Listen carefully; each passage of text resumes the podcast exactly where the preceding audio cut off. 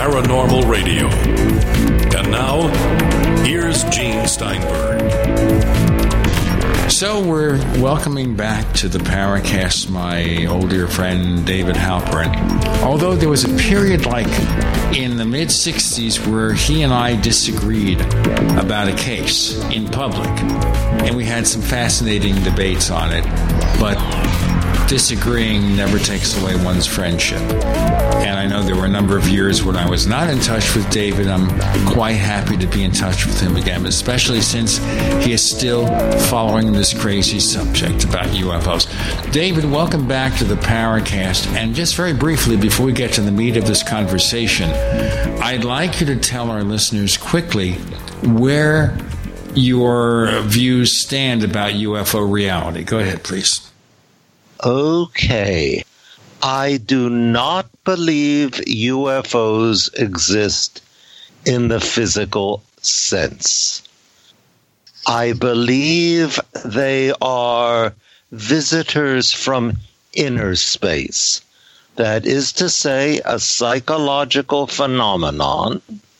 I do not know if we fully understand the phenomenon or its dimension.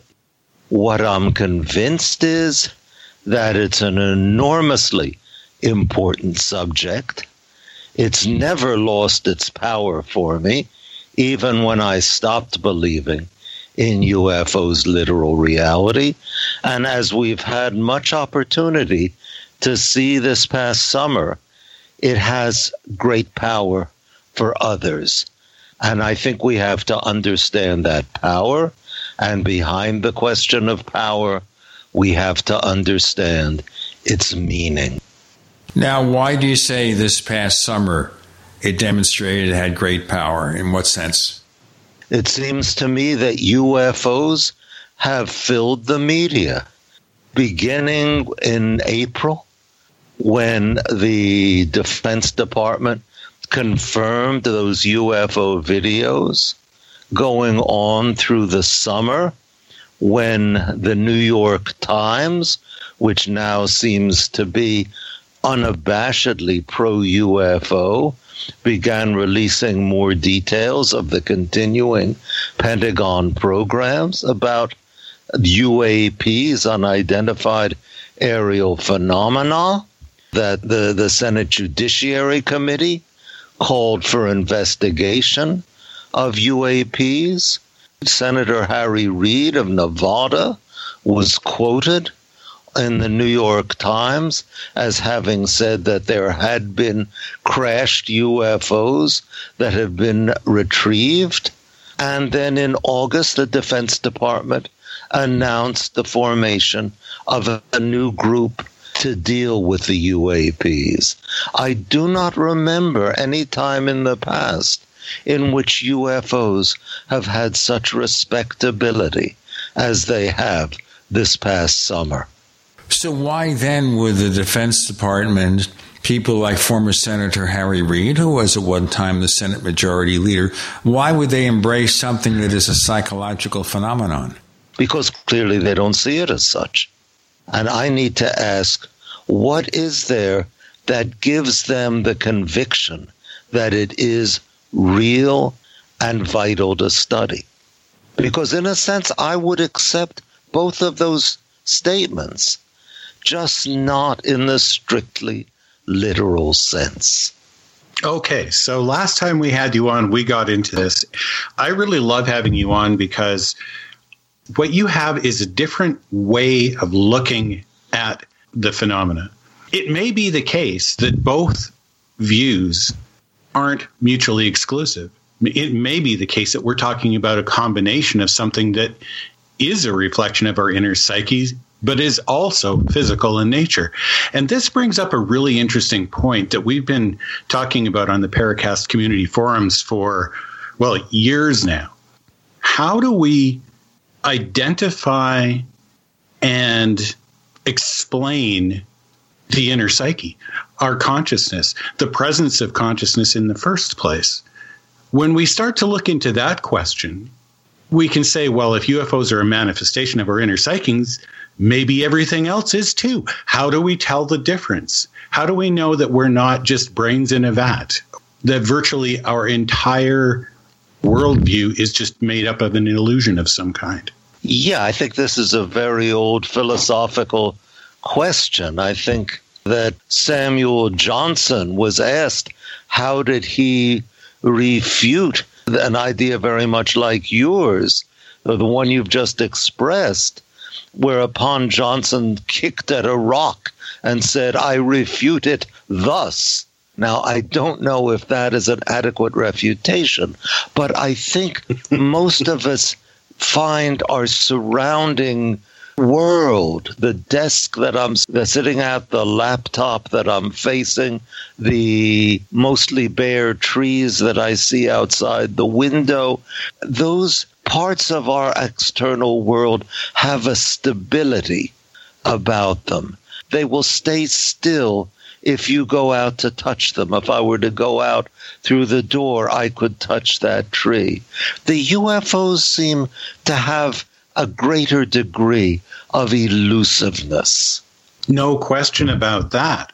But then, you know, when we're talking about the physical, one of our forum participants, who goes by the name of Marduk, he made a really, really good point about the physical and what we might sort of have a notion of as being the non physical. And that is that anything that can relay information to us in our physical world. In other words, if we think we're physical and we can sense it, by its very nature, whatever it is must also be physical in nature. Otherwise, it would not be able to impart anything into our physical existence whatsoever. And so this this raises the point about well, what is physical?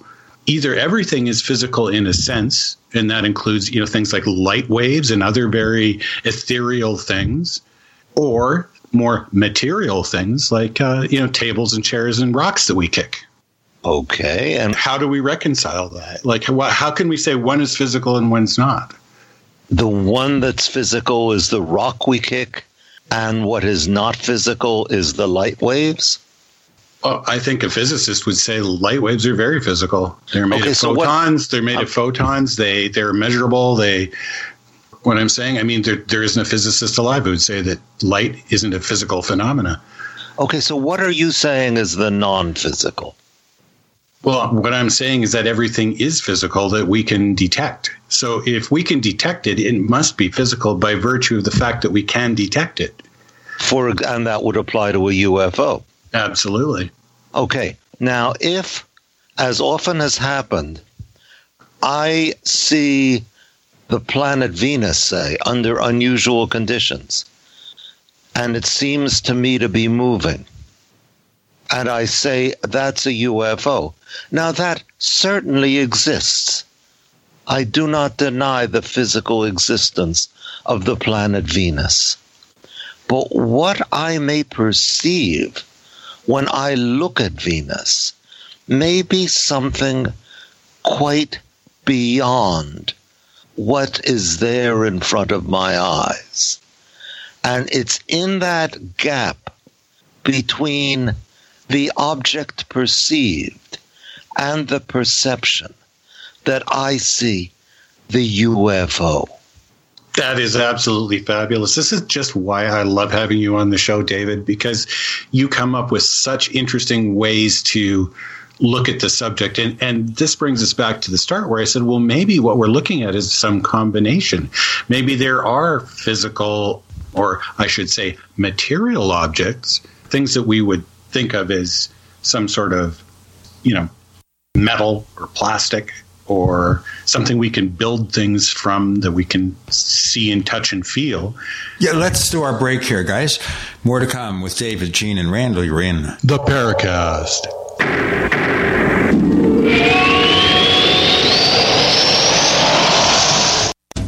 Hello, Paracast people. I'm Greg Carlwood, the host of the Higher Side Chats podcast, an uninterrupted and action packed interview based show where I talk to some of the brightest minds for our troubled times about all things paranormal, occult, esoteric, and conspiratorial.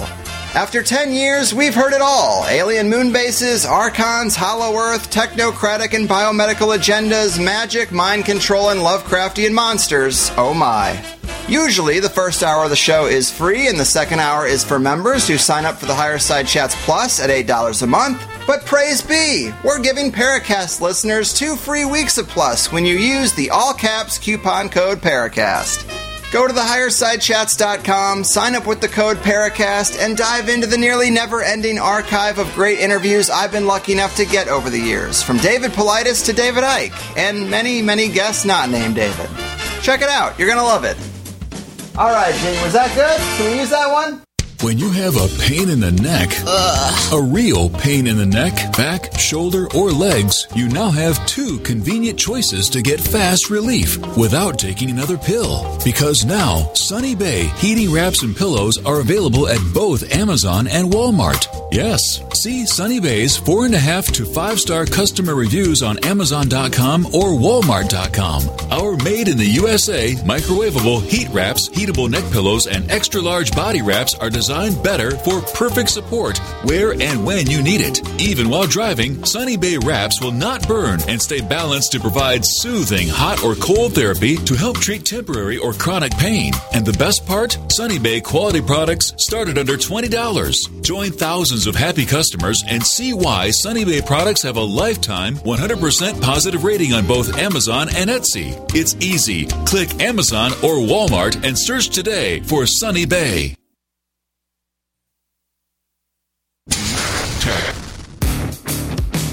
Have you ever thought about turning your Glock, XD Family, or 1911 handgun into a semi-automatic carbine? It only takes about 30 seconds. The MechTech Carbine Upper is classified as an accessory and can be delivered right to your doorstep with no FFL or background check required. It's the world's most versatile pistol accessory. Build your custom upper today. Simply go to handgunconversion.com. That's handgunconversion.com.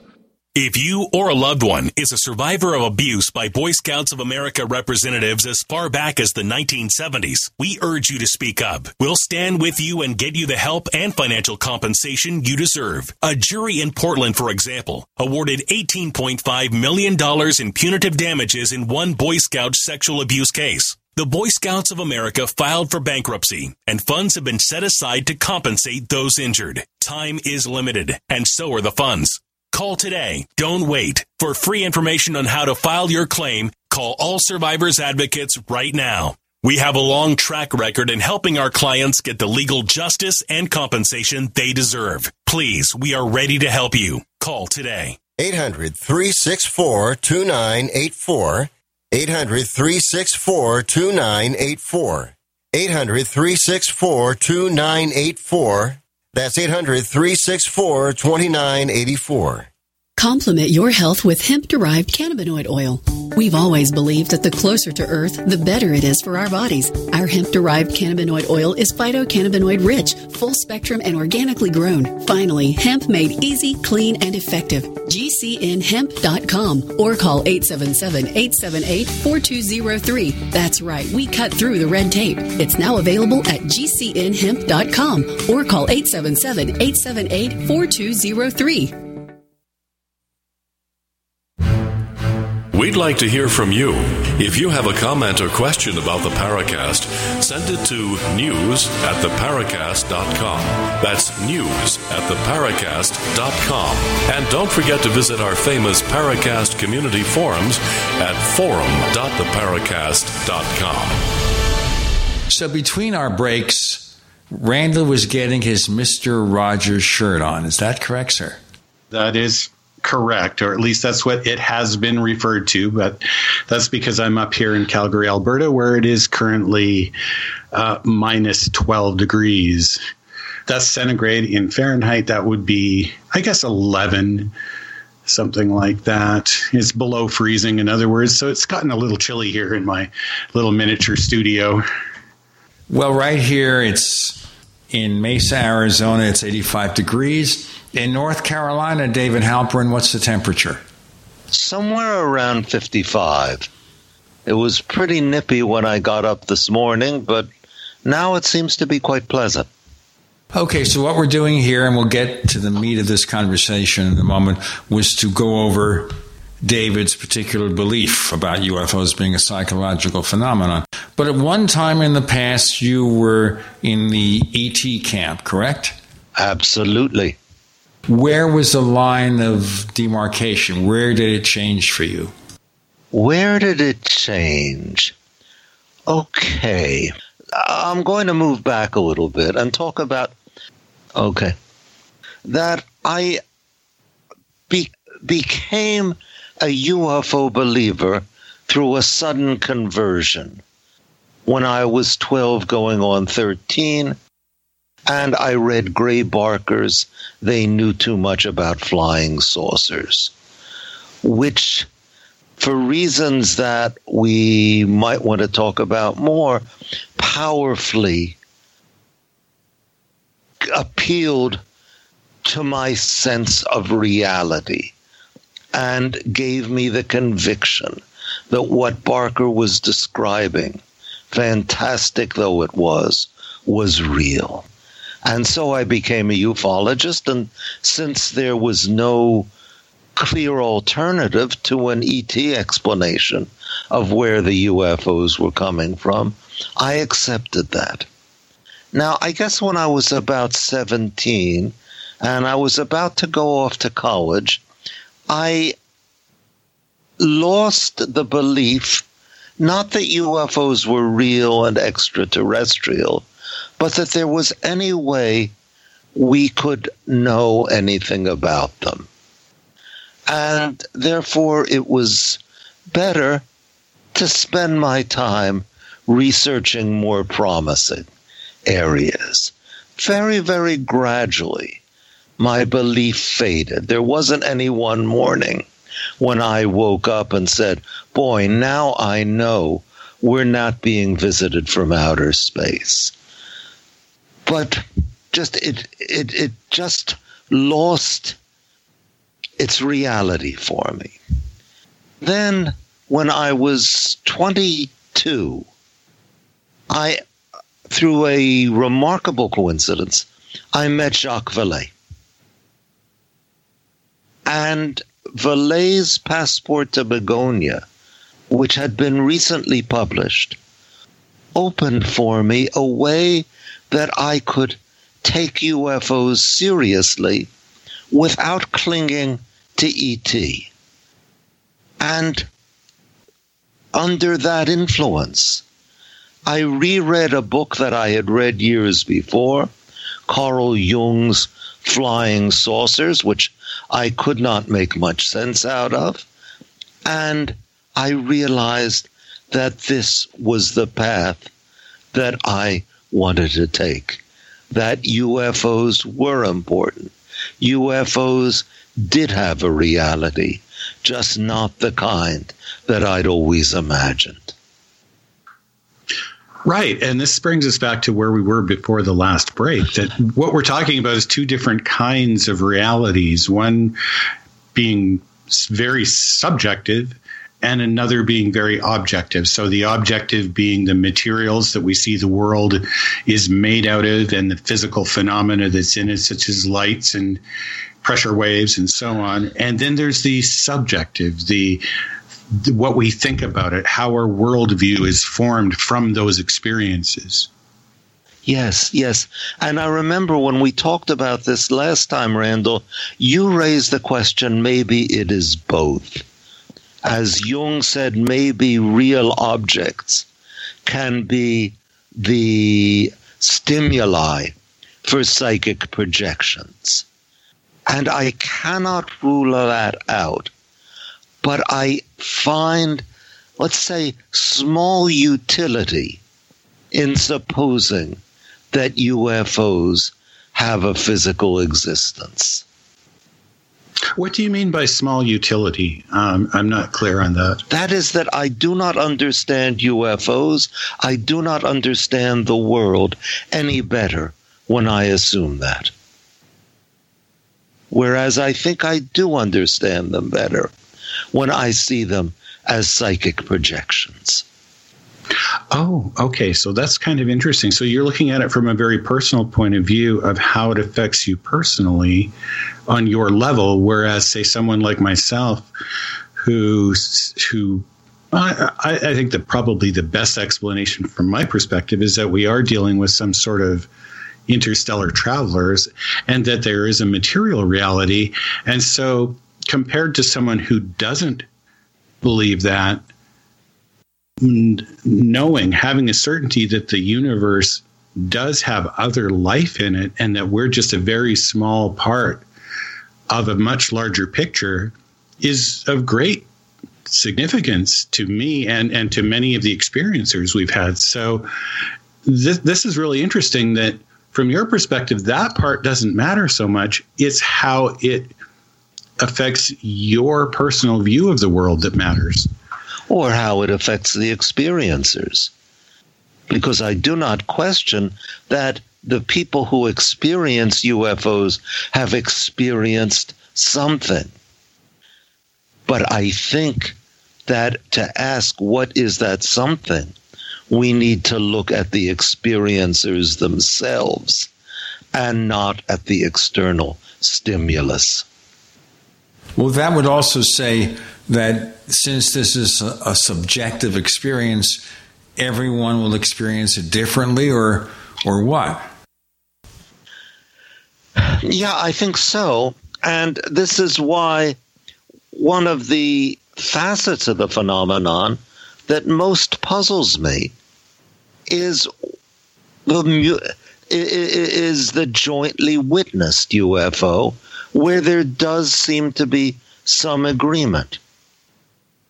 And I'm not sure how to explain that.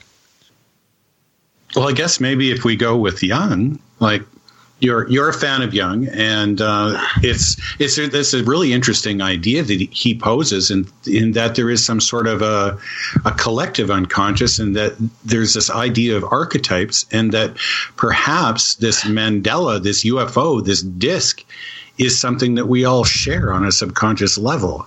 Let's continue with this discussion in our next segment. We're talking with David Halperin and Gene and Randall. You're in the Paracast.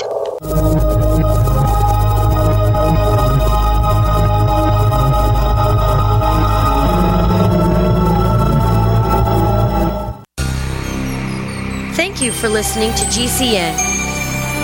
Visit GCNlive.com today.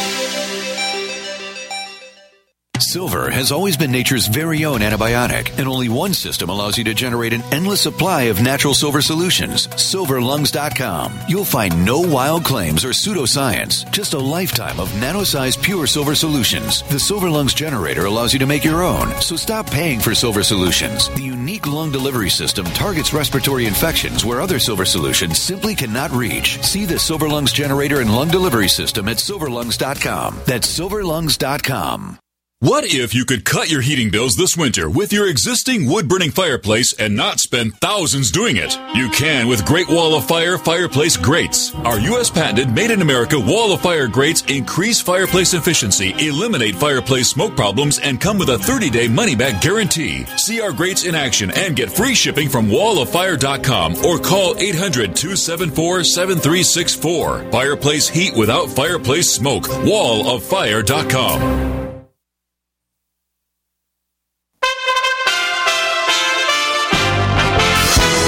USA Radio News with Dan Naraki. The United States has reported nearly 200,000 new coronavirus cases in a single day. About 195,000 new cases were reported on Friday, a new single day high. That pushed the seven day average of new cases to over 166,000. The U.S. has now passed 12 million total coronavirus cases since the beginning of the pandemic. There is some good news in the fight against COVID tonight, as an experimental treatment for COVID 19 has gained emergency authorization from the Food and Drug Administration. The antibody treatment developed by Regeneron is authorized for the treatment of mild to moderate COVID 19 in adults. The treatment has been praised by President Trump and was one of the therapeutics that he received while he was hospitalized after contracting the virus back in October. Earlier this month, emergency authorization was also given to a similar drug being developed by drug maker Eli Lilly. This is USA Radio News. A judge in Pennsylvania has dismissed a lawsuit from the Trump campaign that sought to stop the state from certifying its election results. The president's lawyers had argued that different counties took different steps to let voters know about issues with their mail in ballots, therefore violating the guarantee of equal protection under the law. In a statement, the president's legal team said they would appeal the district court's decision all the way to the U.S. Supreme Court if necessary. And if you're unsure about preparing your turkey to top your Thanksgiving table, Tim Berg tells us where to find all the answers from the USA Radio News Phoenix Bureau. Just ahead of Thanksgiving, the Butterball Turkey line is ready to help. The line has been around since the 1980s, and the most common question they get is how long it takes to defrost a turkey, which the professionals say is 24 hours for every 5 pounds and to thaw it in the fridge. Anyone planning to cook a turkey who has questions can call the hotline at 1 800 288 8372. From the USA Radio News Phoenix Bureau, I'm Tim Berg. This is USA Radio News. Get healthy, not high, with 100% pure CBD powerful natural pain relief from Veterans Vitality. GCN listeners, have you ever thought about how CBD may help you? I'm sure you have heard about the many benefits of CBD. Well, here's your opportunity to try before you buy. Created by veterans and for everyone who deserves better choices, our CBD is derived from organic hemp, grown in the USA and third party tested. Veterans Vitality CBD saves you as much as 25 to 50% over our competition, and a portion of all sales is contributed to nonprofits and events. Many of our customers have experienced improved quality of life, help with anxiety, PTSD, and overall well being. Our products do not contain THC. They are safe, non addictive, effective, and 100% legal. GCN listeners, get your free trial bottle of premium CBD by simply paying shipping and handling at GCNFreeCBD.com. That's GCNFreeCBD.com. Again, GCNFreeCBD.com. Offered by Veterans Vitality Premium CBD.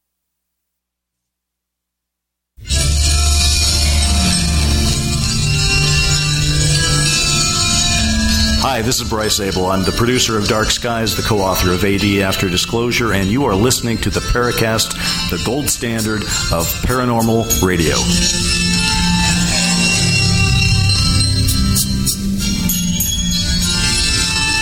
As we get a little further into this theory of David's, we want to see how that relates to a series of blogs he wrote after seeing the James Fox UFO documentary, The Phenomenon. Let's continue, Randall.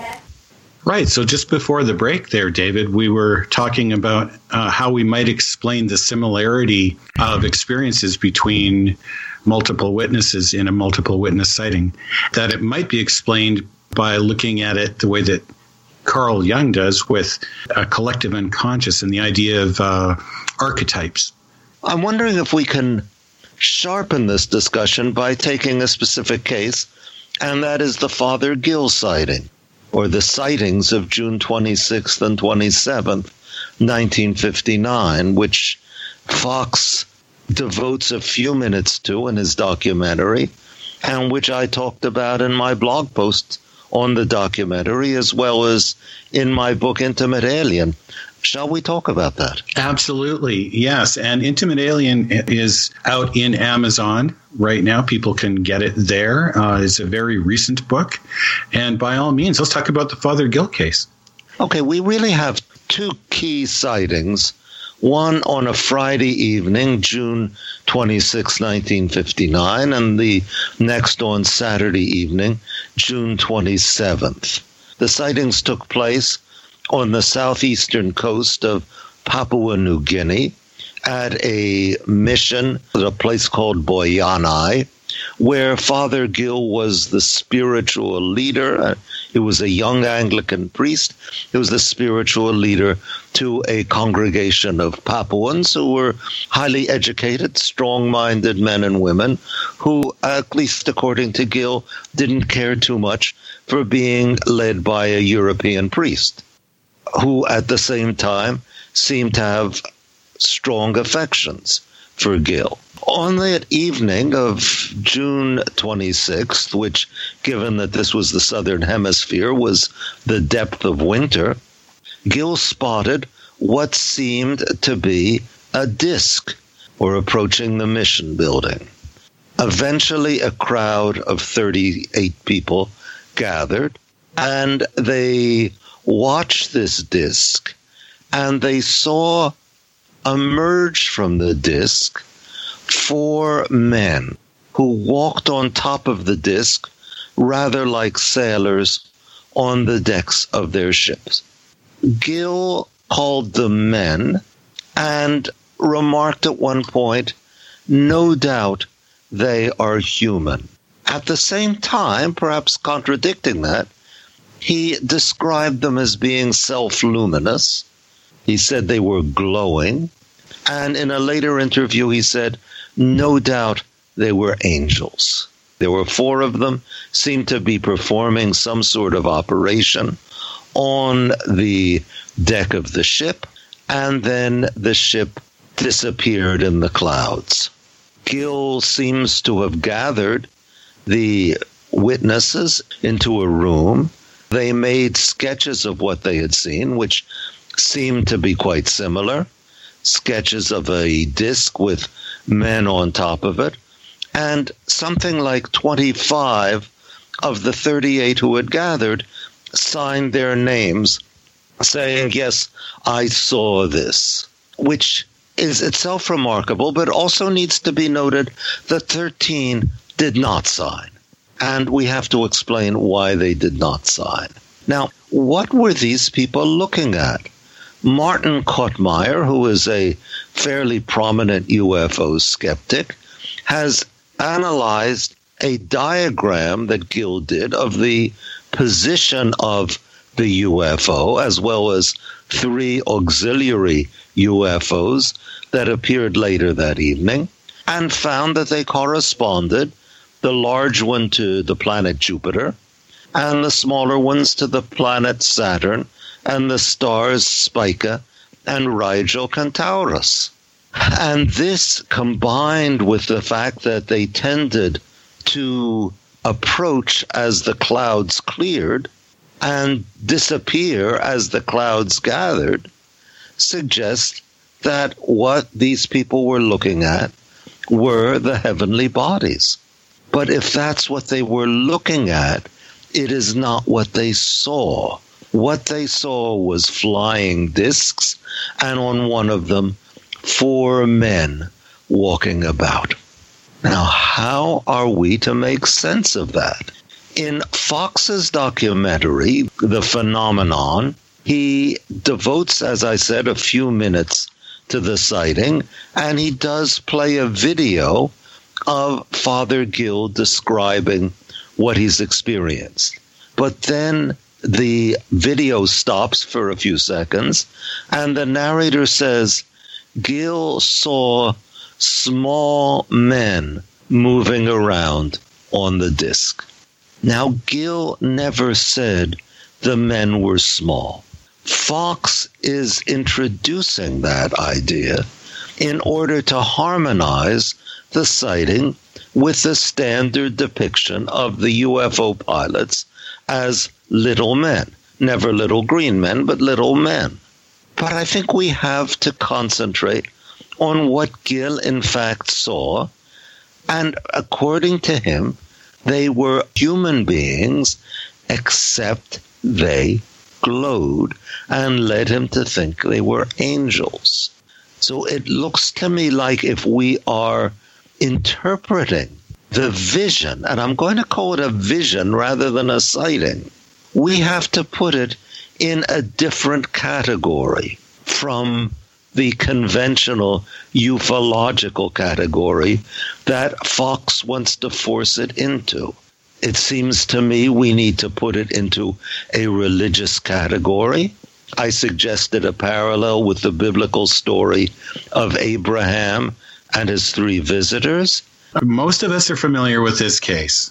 And, and I hear what you're saying, but I'm kind of hearing you doing maybe the same thing. You're you're taking certain elements and and picking it out of the sighting and wanting to put it into sort of your particular worldview and perspective of what happened maybe as much as the people there were, except the people who were there actually saw it and said it was large enough that they could see people standing on top, that it approached them, and it only appeared to be about 100 meters up in the air. I mean, if you are down there on a regular basis and you look up in the sky, you, you know the difference between planets and stars and some kind of craft hanging in the sky Uh, a few hundred meters away. I don't think you can mistake it that badly with your perception that you're, going to start to conflate ideas of you know, planets from whatever it else that they saw. But there's the idea here that they they thought that maybe what they were seeing was something religious, and that makes perfect sense in the context that they were in a religious retreat. You know, in a mission where they were believing in angels. How else could they explain it?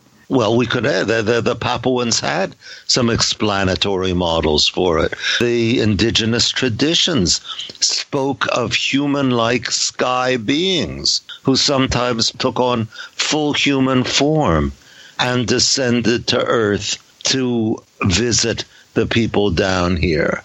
Papua New Guinea was the home of the cargo cults, which were devoted to trying to get the sky beings to come down and deliver plentiful cargo to their children on Earth, the way the American and Japanese airmen did during World War II one Australian professor many years later remembered hearing from a Papuan University student that I saw the heavens opened and angels in white clothing. I saw it with my own eyes, which comes out sounding rather like the Gill sighting minus the mechanical equipment.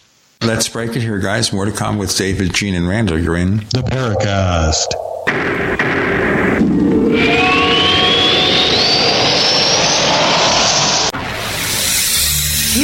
Listening to GCN. Visit GCNlive.com today. Hey, listeners. I want you to have the entire Paracast experience. So I'd like to tell you about After the Paracast. After the Paracast is an exclusive feature for subscribers to the Paracast Plus. With After the Paracast, you never know what's going to happen next. After the Paracast features color commentary, special interviews, and further conversations with Paracast guests.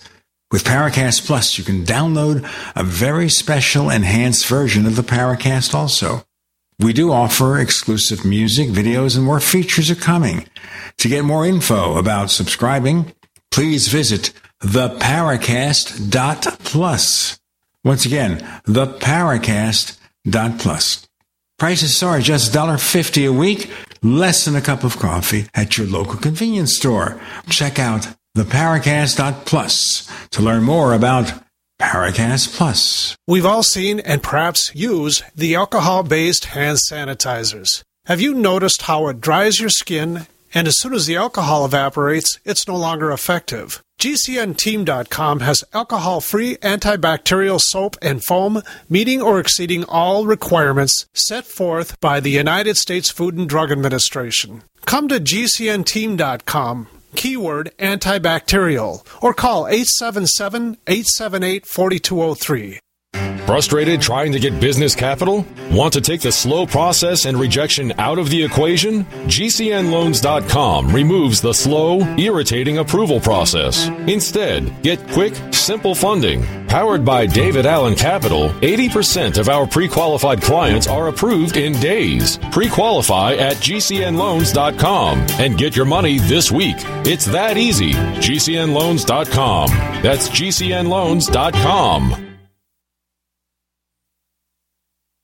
The old way of living with diabetes is a pain. You've got to remember to do your testing, and you always need to be sticking your fingers. The new way to live your life with diabetes is with a continuous glucose monitor. You simply apply a discreet, easy to use sensor on your body, and it continuously monitors your glucose levels, helping you spend more time in range and freeing you from painful finger pricks. If you test your blood sugar at least four times per day and inject insulin at least three times per day, or use an insulin pump and have private insurance or Medicare, Medicare, you might be eligible for a CGM with little or no cost to you. Call U.S. Medical Supply today for a free benefits check. We offer free shipping, 90 day supplies, and we bill Medicare or your insurance directly. Call now and say goodbye to finger pricks. 800 880 1896. 800 880 1896. 800 880 1896. That's 800 880 1896.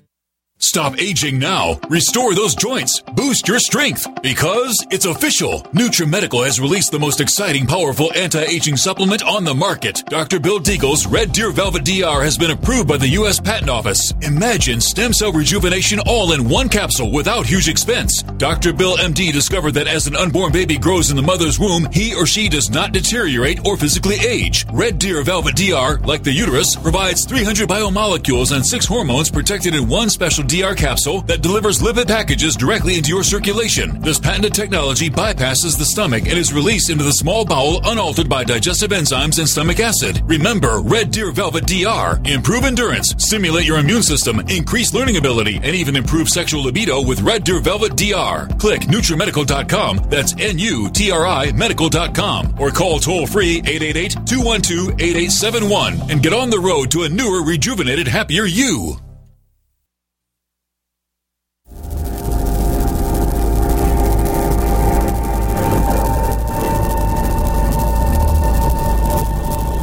Is Robert Hastings, author of UFOs and Nukes, and you're listening to the Paracast, the gold standard of paranormal radio.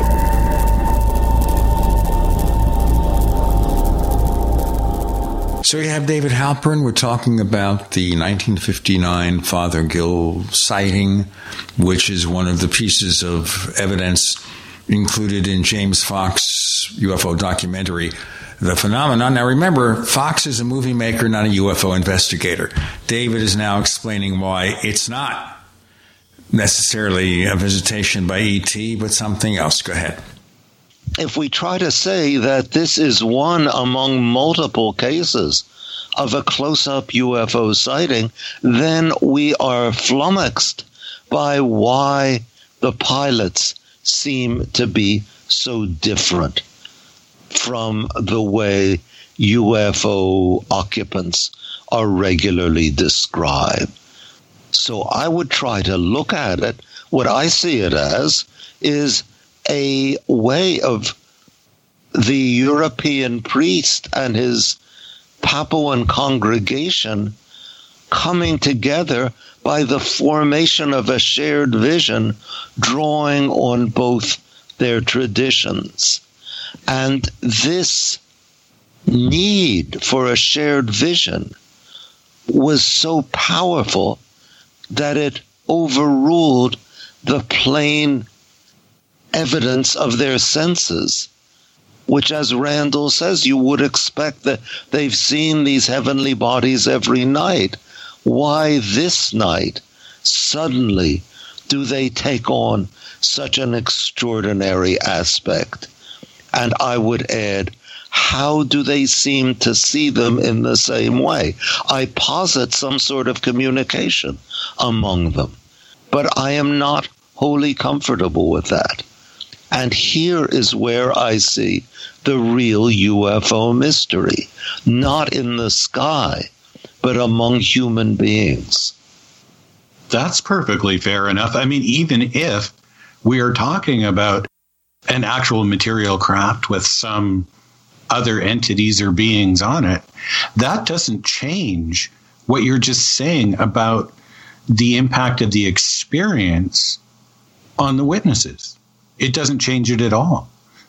Yeah. And and I think that side of it is is really quite fascinating, whether we're dealing with uh, material UFOs or not.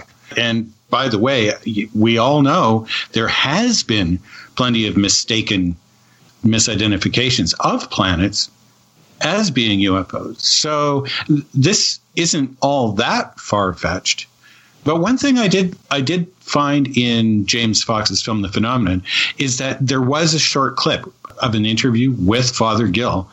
And in this clip, I was expecting to see, you know, maybe some old person who didn't seem very adept at much and was just out there doing his missionary work and would not have been able to really identify what what this was even you know in it but he seemed really quite with it he did not seem in any way to be impaired in his judgment about what was going on. And and I thought that gave the case some credibility then and there.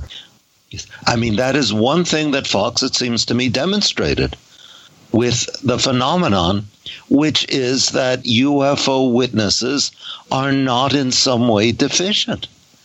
That you are dealing with extremely intelligent, often very impressive people who have encountered something they cannot identify. So, what would this particular sighting sort of add up to in your mind then?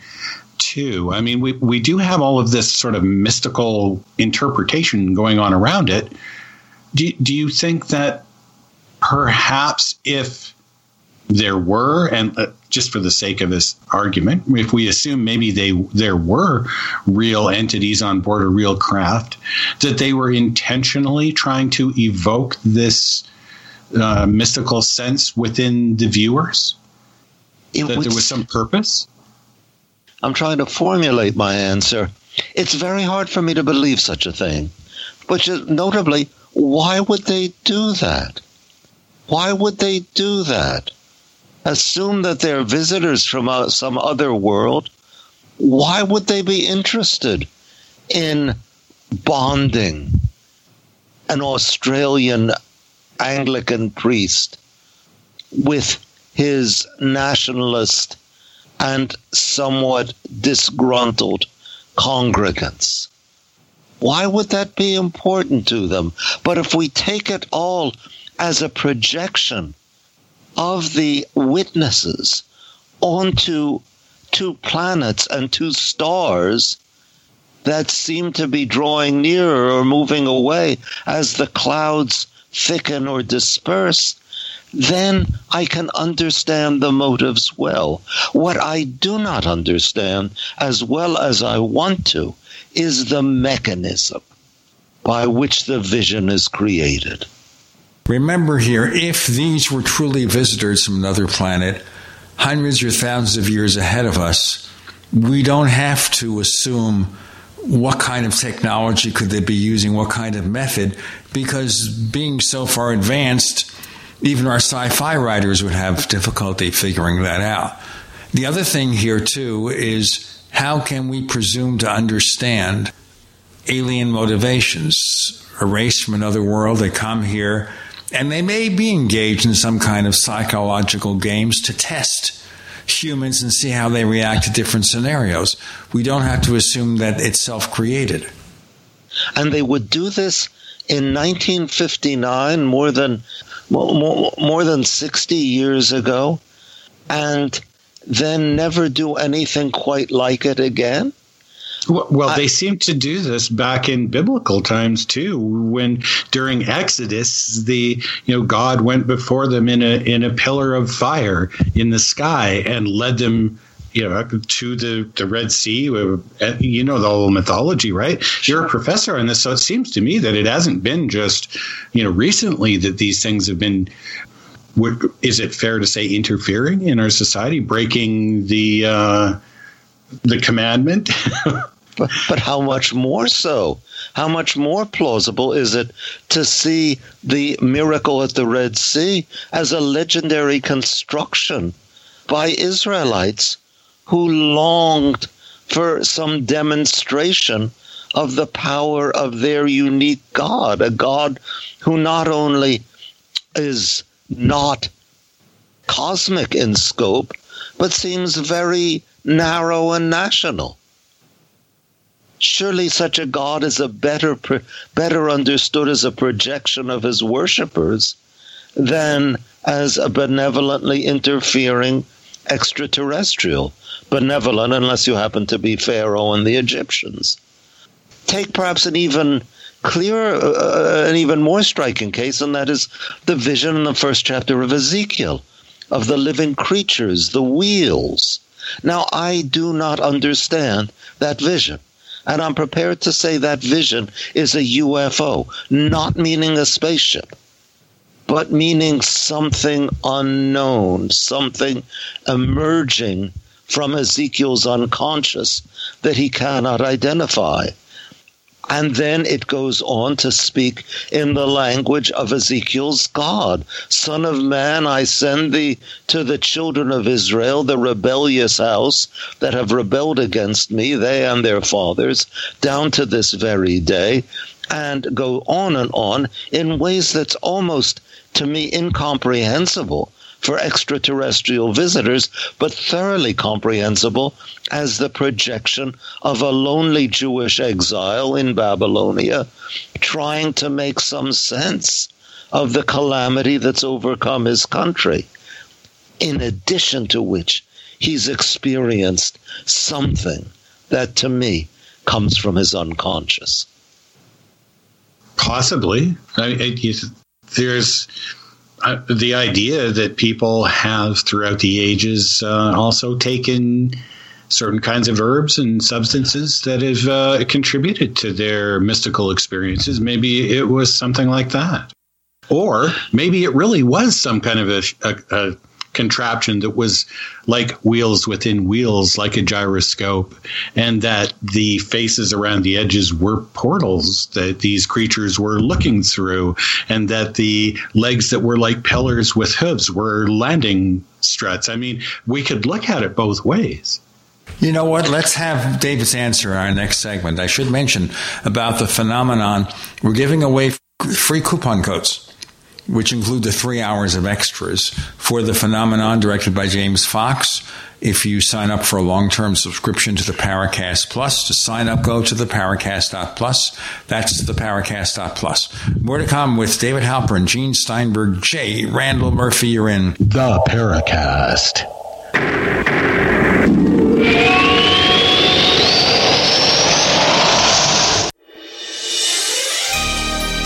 Thank you for listening to GCN. Be sure to visit GCNlive.com today.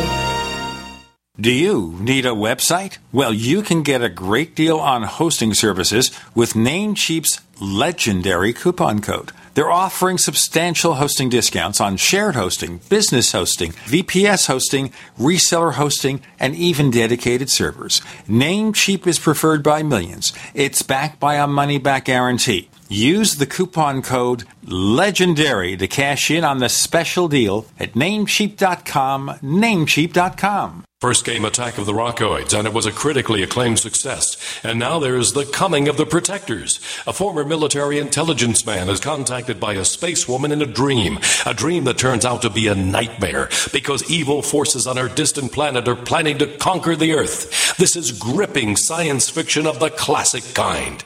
Attack of the Rockoids and The Coming of the Protectors. Find out more at rockoids.com. That's rockoids, R O C K O I D S.com. Extend your life with Extendovite. Extendovite really works. Here are some reviews from Amazon.com. John Hess, 5 out of 5 stars. Awesome. Probably my only review, but at age 40, I was getting bad heart throb and left arm pain, mainly before bed. I even stopped smoking and drinking sodas for a month, and that didn't work. After one day of taking Extendovite, it was gone and hasn't returned in three years. I've ordered Extendovite 13 times, so Amazon just said. Juliet Hordick. I've ordered this product before in liquid form. It is fantastic. My whole family's been on it. To order, call 1 877 928 8822. That's 1 877 928 8822 or visit our website at heartdrop.com. Extend your life with Extendovite.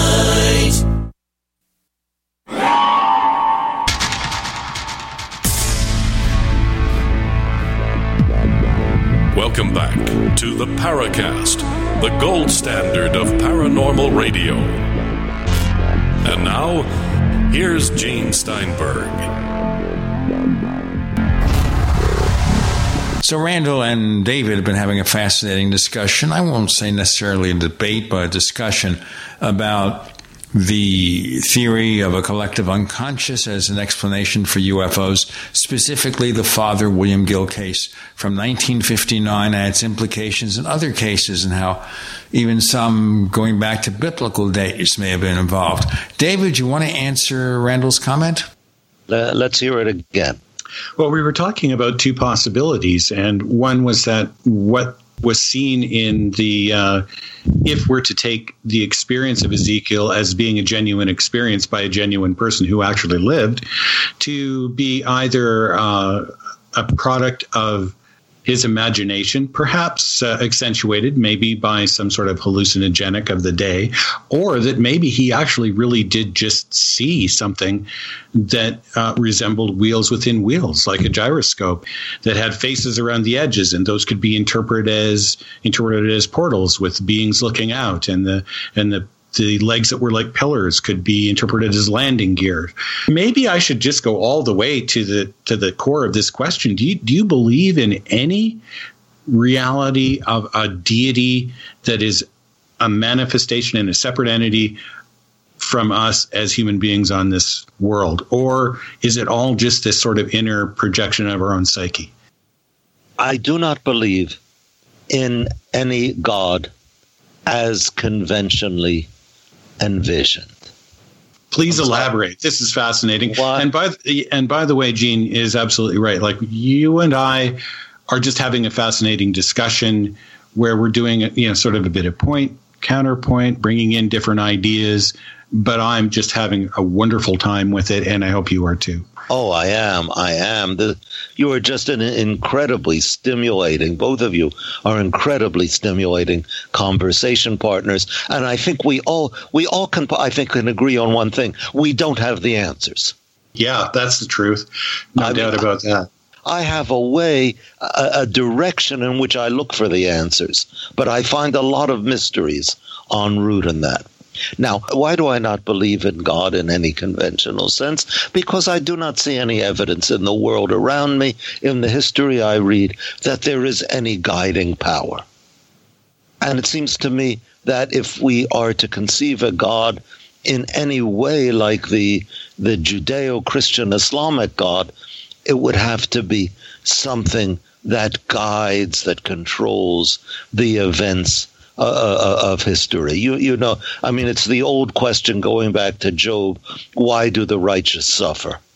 And the question is only an intellectual question if there is a just God. Delete the just God, and you still have the question, but it becomes not an intellectual topic for discourse, but rather an anguished cry of the human soul. That, in a nutshell, we can come back to that. That, in a nutshell, is the God I don't believe. Now, what God do I believe in? Well, this is all very tentative, but it seems to me that Freud developed, I won't say he innovated, but he developed the idea that we all have an unconscious that controls far more of our conscious thought and behavior than we're willing to admit. Jung took that a step further, and I am willing to go with Jung. I think Freud is often very helpful, but I would go with Jung that there is an addition to the individual unconscious, a collective unconscious that we share as a species, and perhaps more specifically as a culture. Now, is it conceivable that there is a third unconscious that incorporates, encompasses the Jungian unconscious, the way the Jungian unconscious incorporates and embraces the Freudian unconscious. Perhaps call it a cosmic unconscious, which is in its own way very conscious in that it thinks. Now, if there is that greater unconscious, what is the distinction between that and God? I am not sure. Well, how about the idea that, and, and this is something I get into with religious and non-religious people. Personally, I'm I'm non-religious, so I tend to look at gods as being something that has been deified. So whether that's a, a material object like some sort of an idol, or it's an idea, either way, once it goes through this process of deification, then it becomes a god to the person or group that has deified it. Uh, so, in other words, even if there is, let's say, a universe maker, which sort of is our, like what you, I would assume to be what you mean by sort of our conventional god. Yes. Even if there is a universe maker, my question is, well, why should we deify a universe maker? I think the answer to that question has to be that there is something more than the object that we deify. There is something in us that we intuitively recognize as superhuman, us but more than us, that we project onto the idol or onto the the watchmaker as the deists used to envision the creator or onto the sacred object, that the power comes from within us. So that I think your question is an excellent one, and my answer would be projection. And it comes down to the same thing with the UFO. Yeah, in a lot of cases. I mean, this is what a lot of people say too, is that ufology has a lot of parallels with religion in that we look to the aliens to solve many of our, what we believe are our most serious personal problems and crises. I think it has a great deal more uh, to do with religion. I mean, that I would take that as my fundamental premise that the UFO is a religious phenomenon, that a UFO encounter is a bona fide religious experience, and by bona fide I mean an encounter with something unknown within us, albeit projected onto the outside. Okay, but then it seems to me, though, we do need to differentiate to some extent this idea of the non religious from the religious because I don't consider myself to be religious in any way, shape, or form. So when we see something like a UFO through the eyes of Rael, if you you know who the the Raelians are, Yeah, right? yeah. Well, of course, that's a religious interpretation. They have deified Rael. They have de- they have deified the UFO. I might say, well, if that UFO was real, the one that he went into and the alien that he talked to, I'd just say, well, they're just other beings that live on other planets who have some kind of technology that is greater than than ours. But why would that give me cause to kneel down and worship it?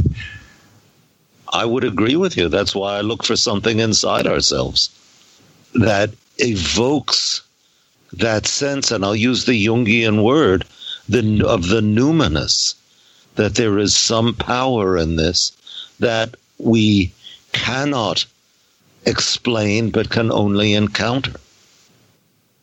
Well, that kind of brings us back to this idea that you touched on before, where you you uh, alluded to the cargo cults.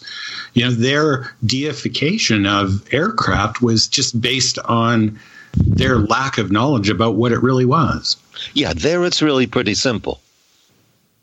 So why shouldn't it be sort of the same thing, but just projected further into the future, where we're just dealing with something that we don't understand yet, but might well be within our grasp at some point in the future? let me under, see if I understand your question. That why why not say that when we see a UFO, we are confronted with something not currently within our grasp, but at least theoretically subject to scientific investigation. Did I understand you correctly? Sure, that's a. That, I, I would say that's a pretty much one to one interpretation. Yeah. Let's have you do your answer in the next segment. We're running over Okay. time. More to come with David, Gene, and Randall. You're in The Paracast.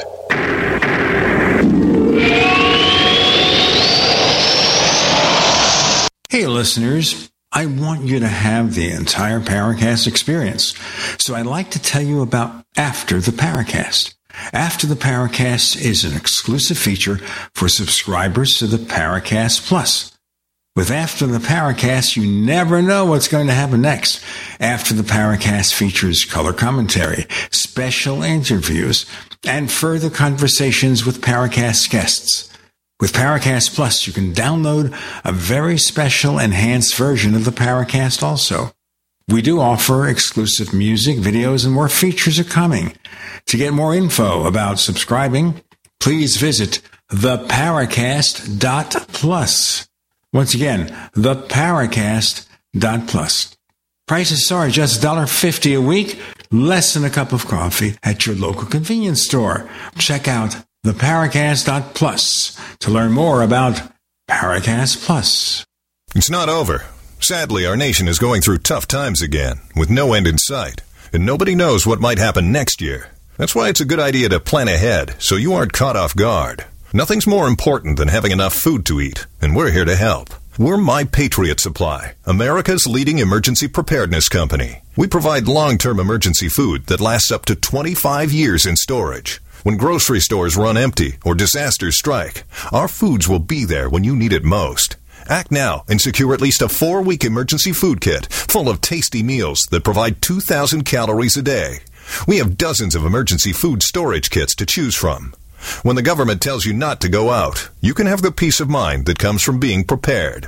When you order from mypatriotsupply.com, your food will arrive discreetly at your doorstep in no time. Prepare today. Time is short.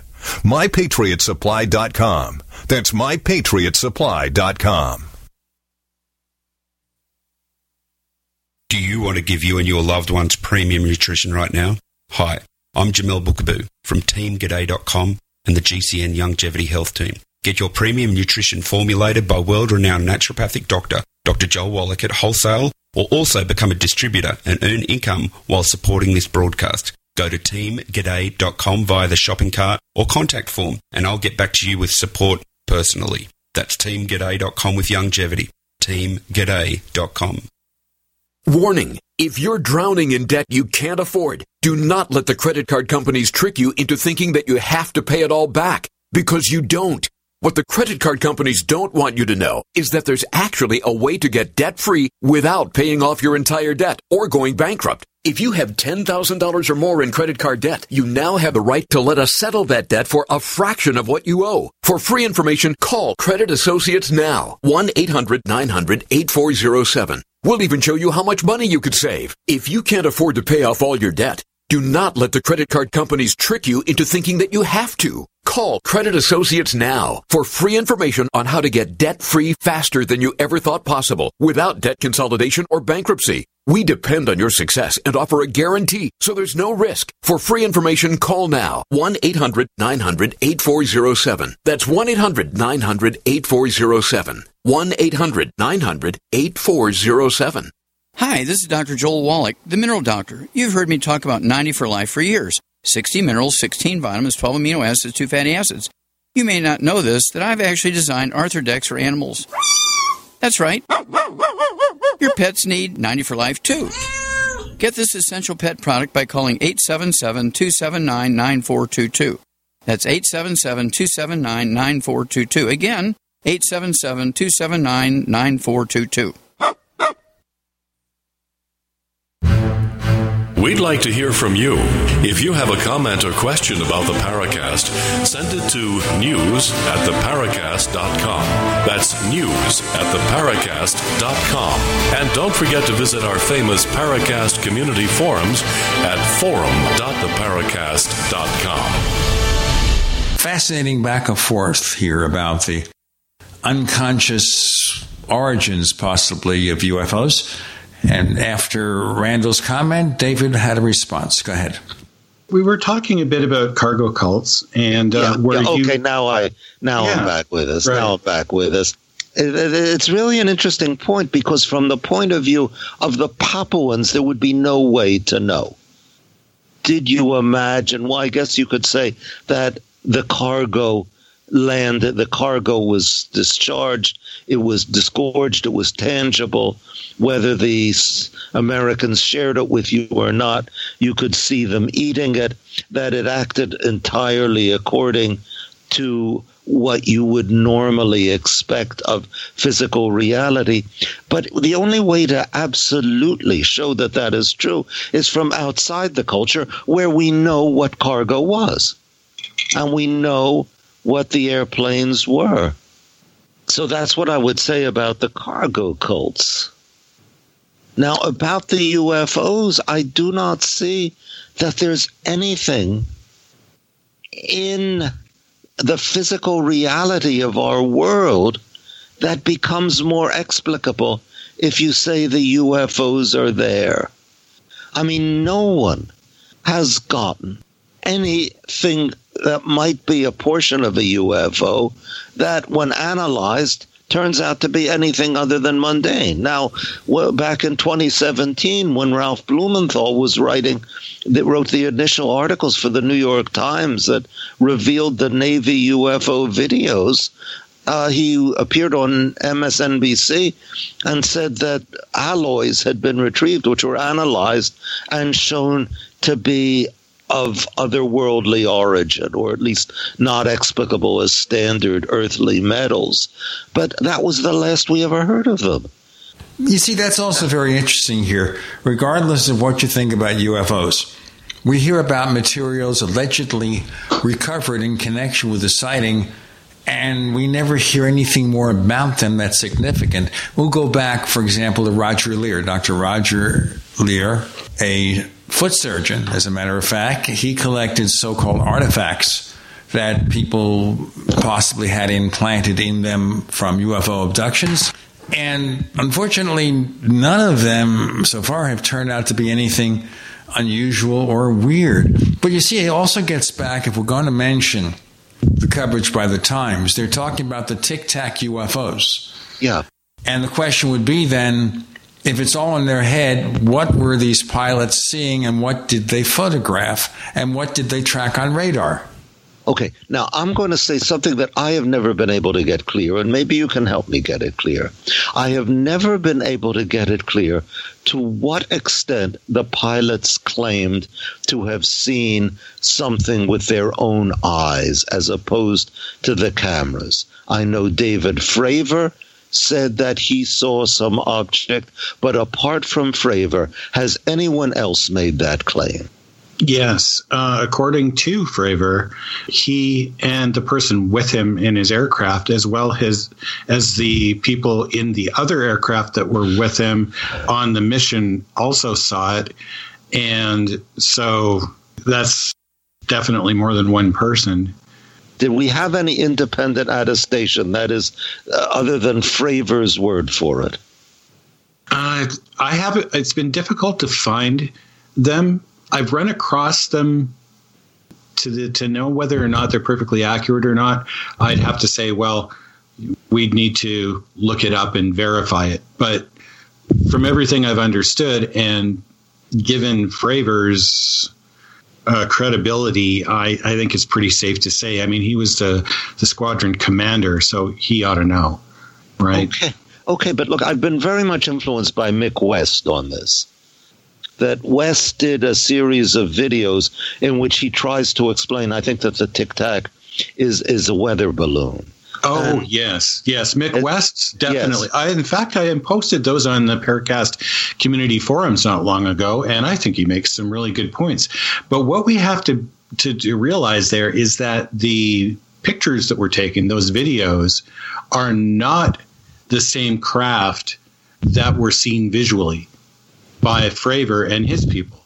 So we have this this confusion of well, what was actually seen and what was actually photographed. And personally, I don't put much stock in the videos. Uh, I don't. I, I I don't see anything really that unusual about them. Not only that, what you were saying about Mick West, he provides a pretty convincing explanation for at least a go fast video by way of trigonometry. I mean, it, it's just to me, it's obvious it's not a UFO. And by UFO, I mean some sort of alien craft.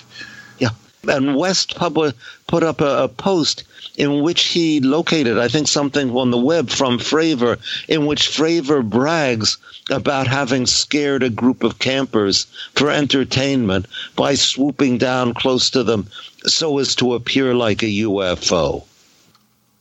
So oh, that, that, that's interesting. I, well, I've heard of those Top Gun pilots doing that uh, in the past. They, they, yeah. Um, they watch the movie with Tom Cruise, Top Gun, too often.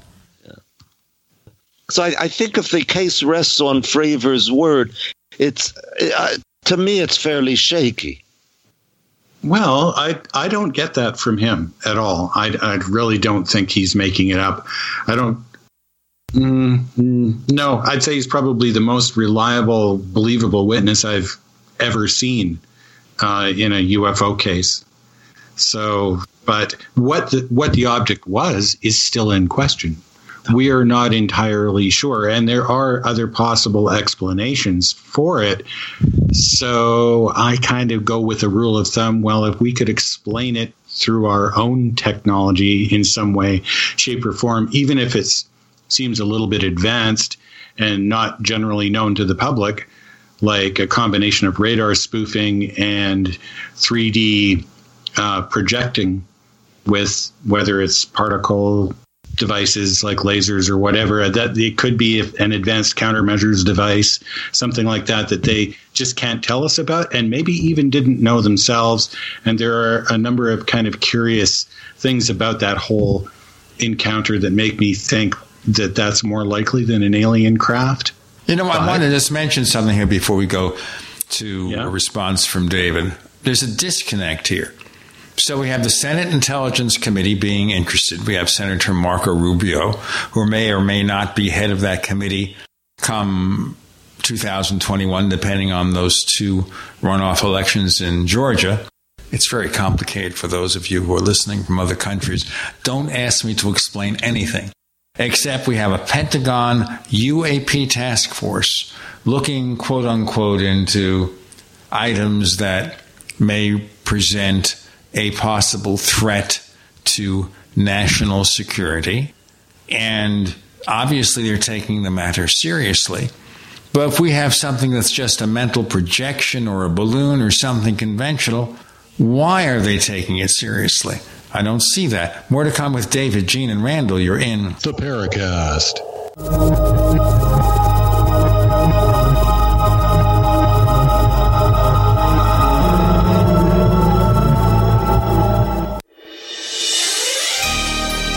You for listening to GCN. Be sure to visit GCNlive.com today.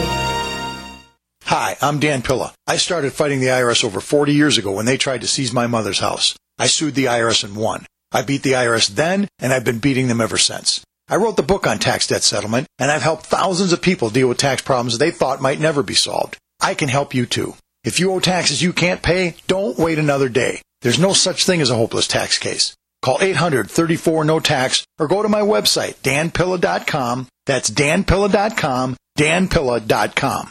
Would you like to get back that full head of hair from years past? Now, there is Reveal. Beverly Hills celebrity dermatologist Dr. Nathan Newman took nearly a decade to develop Reveal from natural botanicals to return to a full body head of hair. Reveal for men and women with a 30 day money back guarantee at gcnlive.com or toll free 844 443 6637. 844 443 6637. Reveal at gcnlive.com.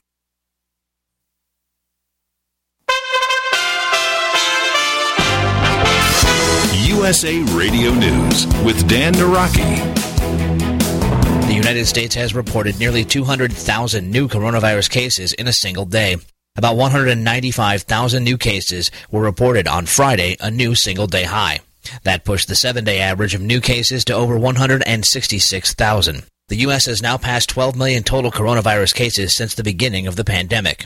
There is some good news in the fight against COVID tonight, as an experimental treatment for COVID 19 has gained emergency authorization from the Food and Drug Administration. The antibody treatment developed by Regeneron is authorized for the treatment of mild to moderate COVID 19 in adults. The treatment has been praised by President Trump and was one of the therapeutics that he received while he was hospitalized after contracting the virus back in October. Earlier this month, emergency authorization was also given to a similar drug being developed by drug maker Eli Lilly. This is USA Radio News. As coronavirus cases have been rising across the country, there is hope at recent announcements about two upcoming vaccines. And with that, could door to door vaccinations become a thing? Pfizer and BioNTech have both submitted a request to the FDA for their COVID 19 vaccine to be granted emergency use authorization. Pfizer has said their two shot vaccine is 95% effective. That company is on track to produce 50 million doses by the end of 2020 and 1.3 billion doses in 2021. BioNTech CEO Ugur Sahin says filing for emergency use authorization in the U.S. is a critical step in making their vaccine candidate available to the global population as quickly as possible. The rush to market can be concerning for consumers as the nation faces another potential lockdown, meaning vaccines will then be distributed in closely controlled quarters or door to door in home, leaving those normally not at risk now exposed to the virus. From the Texas USA Radio News Bureau, I'm Val Dior. This is USA Radio News.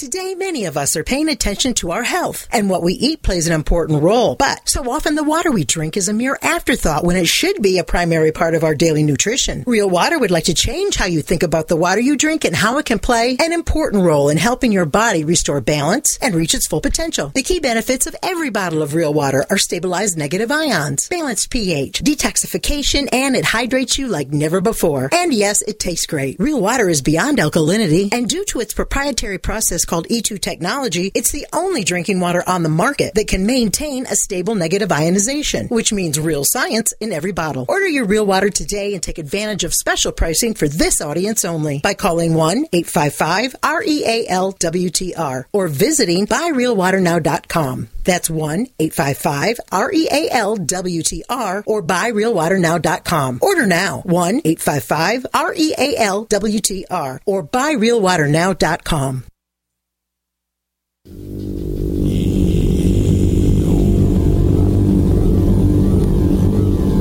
This is Jacques Vallée. You're listening to the Paracast, the gold standard of paranormal radio.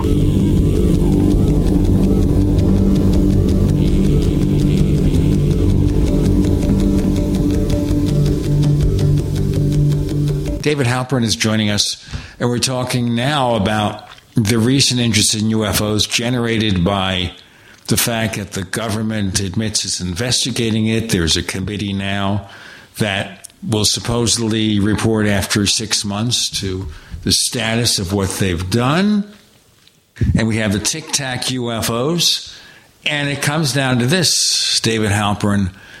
Dealing with collective unconscious is something way out of the Pentagon's radar. So, is, is, it possible it is what you say it is? Maybe there's a conventional explanation for the Tic Tac UFO photo, but because it's not in their radar, they're taking it seriously as possibly a physical phenomenon to be investigated? Yeah, yeah.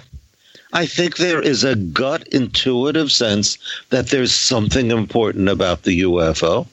And I will reveal, you know, my full uh, hand of cards here that I think that this summer, this dreadful summer of 2020, has been a time when UFOs have taken particular importance because we are experiencing a genuine alien invasion. Except not, of course, UFO, but COVID. Right. Yes. And last time you were on the show, this was really interesting too. I, I posed the question well, if that's the case, and we have all of this extra uh, psychic energy going on around uh, death and dying, shouldn't there be more UFO sightings? And guess what? There are. I mean, I know uh, Bryce Zabel, who uh, who writes uh, blog posts on this and whose approach is totally different from mine, has called 2020 the summer of the saucers. And he sees this as a precursor of uh, disclosure. And the second part, I, of course, disagree with him about. But the first part, I do agree with him. I think there is something going on with the UFO now that I think is rooted in this sense of alien menace that we all experience.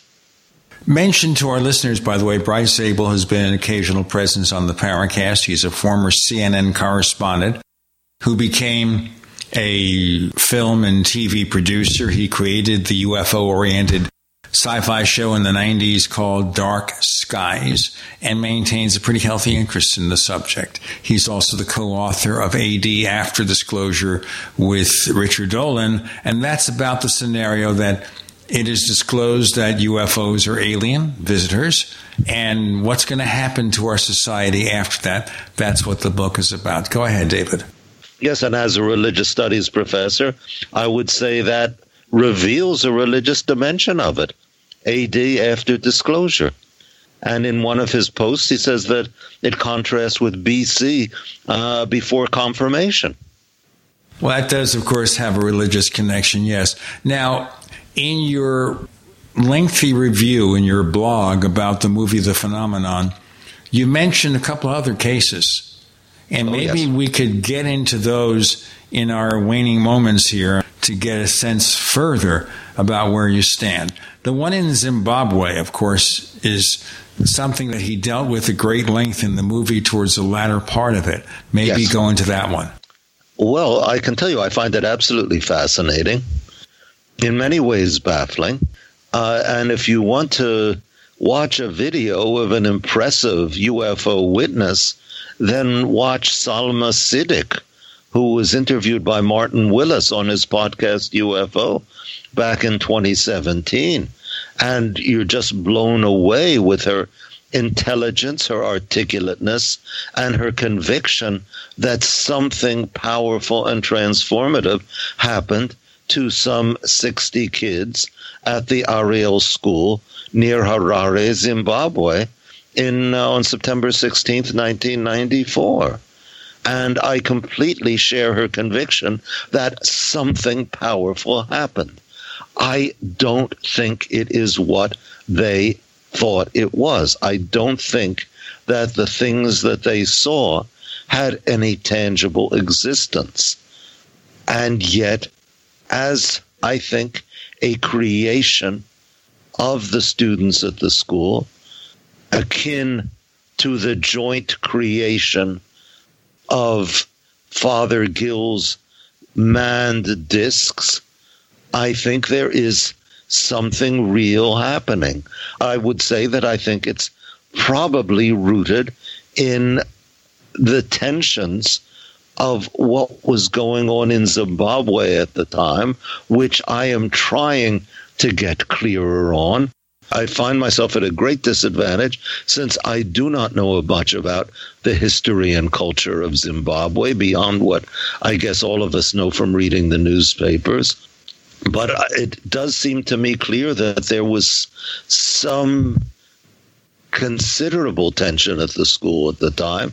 And I think the shared vision was a way of dealing with it and perhaps unifying the students at the school. I do not know if you want me to say anything more about that. Well, I- think it's interesting. A super interesting case, like you say. It's it's the case itself is absolutely fascinating. What we're dealing with when it happened were mainly children. Later on, there was one of the teachers did finally admit that they had seen it too and believed the children because she had seen these things as well. So it wasn't just children, but Okay, in which case these- I'm mistaken. yeah, and, but some of these children had gotten so close to the the entity or being that they could see the these black eyes and they started to get visions within their mind like almost a telepathic sort of communication about taking better care of, of the world and that if humanity doesn't do a better job of taking care of the world it is going to really run into a lot of problems in the future. I think that these ideas and this sort of a an experience really does fit into your your paradigm. I mean, I don't think it will work for the assumption that we're dealing with extraterrestrial visitors. Since if we're going to posit extraterrestrial visitors who want to warn humanity about the devastating consequences of our hyper technology, I really would not do so with a group of middle school aged kids at a school very far removed from the centers of world power. I would, as the conventional phrase goes, land on the White House lawn and announce to the people there that they must take better care of the earth. But if we yeah, you make such an excellent point there, and it's one of the same ones I've been making for years too. It's like, and Gene as well. I mean, why is it always you know these mystery mysterious backwoods encounters with people who hold really no position or sway in terms of world affairs that get told these messages? After I posted the third part of my review of uh, uh, uh, of the phenomenon, a reader named Lawrence put up an put in an extremely interesting comment in which he said that uh, uh, uh interviewed on Mysterious Universe, James Fox said that the the beings whom the children saw modeled their actions, their movements on the children, which makes good sense if they're somehow projections of the children, not such good sense if they're interplanetary visitors. And then my mind skitters back to William Booth Gill on Saturday night, June 27th, which I've not spoken about yet. He and the Papuans wave to the beings aboard, or I would say the human beings aboard the, the UFOs, and there seemed no doubt, he, he wrote, that our movements were answered. We'll be back with David Halperin yeah. and Gene and Randall. You're in the Paracast.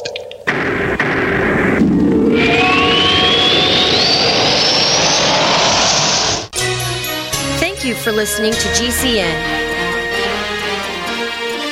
Visit GCNlive.com today.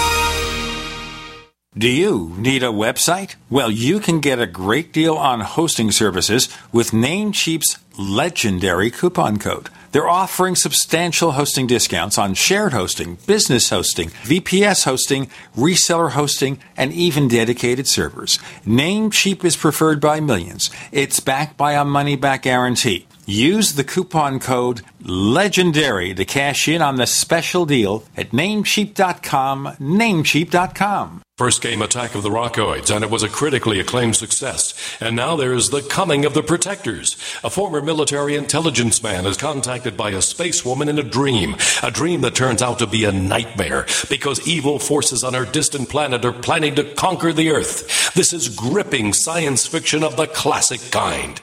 Attack of the Rockoids and The Coming of the Protectors. Find out more at rockoids.com. That's rockoids, R O C K O I D S.com. Silver has always been nature's very own antibiotic, and only one system allows you to generate an endless supply of natural silver solutions. Silverlungs.com. You'll find no wild claims or pseudoscience, just a lifetime of nano-sized pure silver solutions. The Silver Lungs generator allows you to make your own, so stop paying for silver solutions. The unique lung delivery system targets respiratory infections where other silver solutions simply cannot reach. See the Silver Lungs generator and lung delivery system at silverlungs.com. That's silverlungs.com. Do you feel like many of us? All the distractions in the world taking our minds and focus off what really needs to get done day to day? Well, Jeunesse has a dietary supplement called Mind to help with mental distraction and it supports memory function. Go to GCNlife.com now to check it out. You're only at your best when your mind is at its best. Go to GCNlife.com or call toll free 844 443 6637. That's GCNlife.com or 844 443 6637. Hi, this is Sophie Winnick, longtime distributor and user of Youngevity products. In the last few years, my family went through a crisis. Everything else in my life, including my business, had to be put on the back burner. Thankfully, life is getting back to normal now. But the one thing I never had to worry about was my business and my monthly commission. I've been a distributor for Youngevity for over 17 years, since before it was Youngevity. And I've got to say, the most amazing thing about this company is the people. While my family was in crisis, other distributors stepped in and helped my customers customers simply because that's what Youngevity people do, even for people they don't know. For me, it has never been about getting rich. It was about a product I could stand behind, a company I could count on, and a monthly commission check that has never not once been late in 17 years. Youngevity is truly a business for everyone, even people who have too much to do. I'm Sophie Winnick. I'm just like you. I have a real life, real ups and downs, but I know I will always have Youngevity. You hear the headlines. You know health insurance is a real mess right now. Premiums have skyrocketed, and in most cases, you're stuck with your plan until open enrollment. But there's a government rule that allows you to qualify for lower health insurance rates if your life has changed. That means if you've changed jobs, if you're having a child, if you're getting married, if you're getting divorced, even if you run a small business or you're self employed, this law may qualify you to get lower health insurance rates. Call the Health Insurance Hotline today. Learn how this 10 minute call can help you get lower health insurance rates. This is a free service to help consumers learn the laws to help them qualify for lower health insurance rates. So call right now to learn more. 800 670 0946. 800 670 0946. Call 800 670 0946. 800 670 0946. Hi, this is James Fox. You're listening to the Paracast, the gold standard of paranormal radio.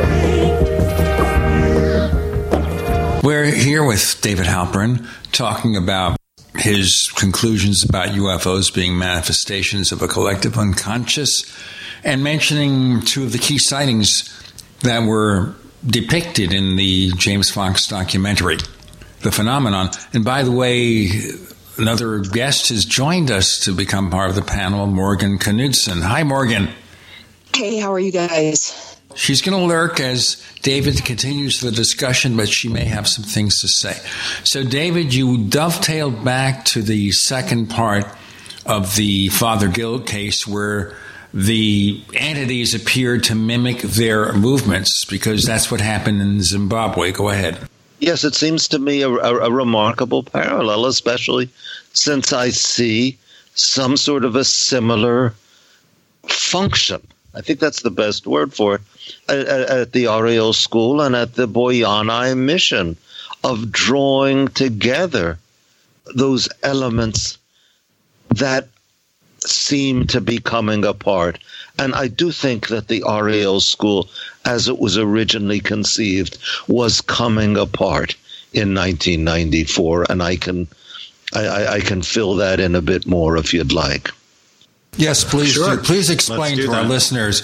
I know that many will want to check your blog, and we'll tell them where to find it. But for those listeners who are just curious for more information, now go ahead. Okay, now I have to qualify this by saying that what I know or think I know about the Ariel School is based on one or two bits of raw data in their website, plus listening to interviews with the, the, the witnesses of 1994 who are now grown. One to two that I listened to were women. Well, the impression I have is this that in 1991, the school was founded as a deliberate experiment in integration of black and white, of Christian and Muslim and Shona, the, the, the, the, one of the major native cultures. Looking at the videos from the school from that are in the phenomenon, I am struck by the easy and comfortable interactions among white children, black children, this being in a country that was explicitly white supremacist only a couple of decades earlier. And from what I can gather, the school was founded as a deliberate counter to the tendency in Zimbabwe at the time for whites to found public schools as a way of keeping whites segregated from blacks. Apparently, things took a bad turn in the mid 90s. And I say apparently because this is just what I can glean from what these witnesses have said. One of them says that she was also interviewed by Martin Willis on podcast UFO. She says that Zimbabwe was in chaos at the time and that perhaps a bit inconsistently that after 1995 things started going south and apparently the white families left. Uh, if you look at the photos from the, the website, the student body is now exclusively black. And this is what I mean about the school coming apart. And my guess is this is my hypothesis that the students felt that this harmonious world that had been created for them was disintegrating. And they created this shared vision as a way of responding to it. That is really interesting. Uh, I'd like to bring Morgan into this with a, a couple of comments as well, because one of the things that you two both have in common, and welcome to the show, Morgan.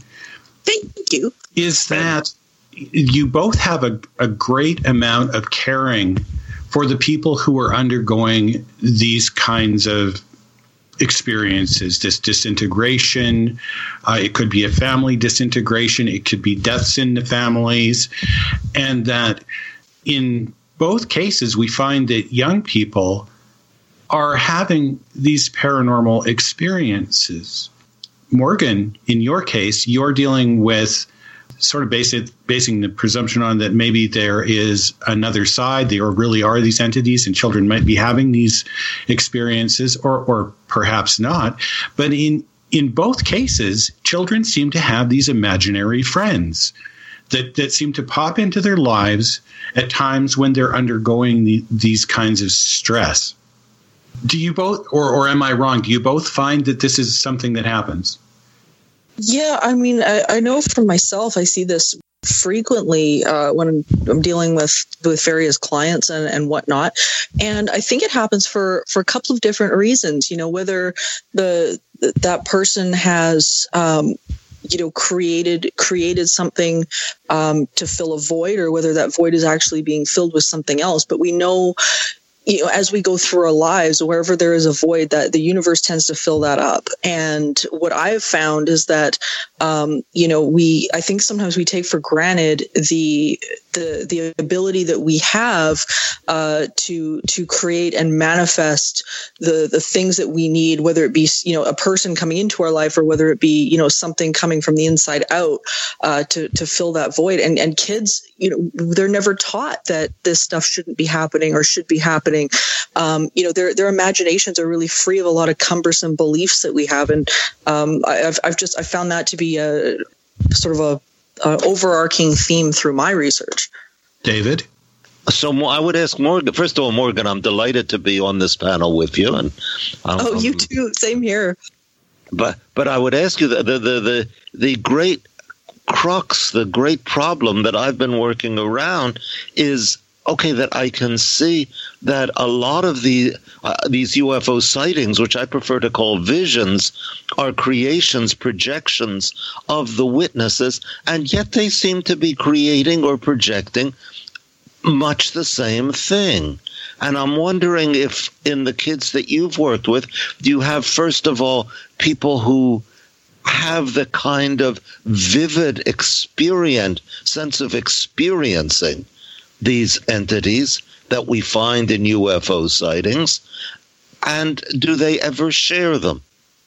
Yeah, I actually I, have, and uh, and what tends to be interesting, at least in the the haunting phenomenon, is that you know people will have there will be multiple people in the room uh, that not only experience it once, twice, three times, but over a, a long period of time, and uh, so we get the ones that are completely consistent, but then we'll get the the incidents where everybody will see something, but will see it in a different light maybe than the person next to them. So, for instance, you know, they might all see, say, the figure of, uh, you know, maybe a grandfather who's passed away, but they might see him at different ages. And they all report seeing him but they report a different version of him.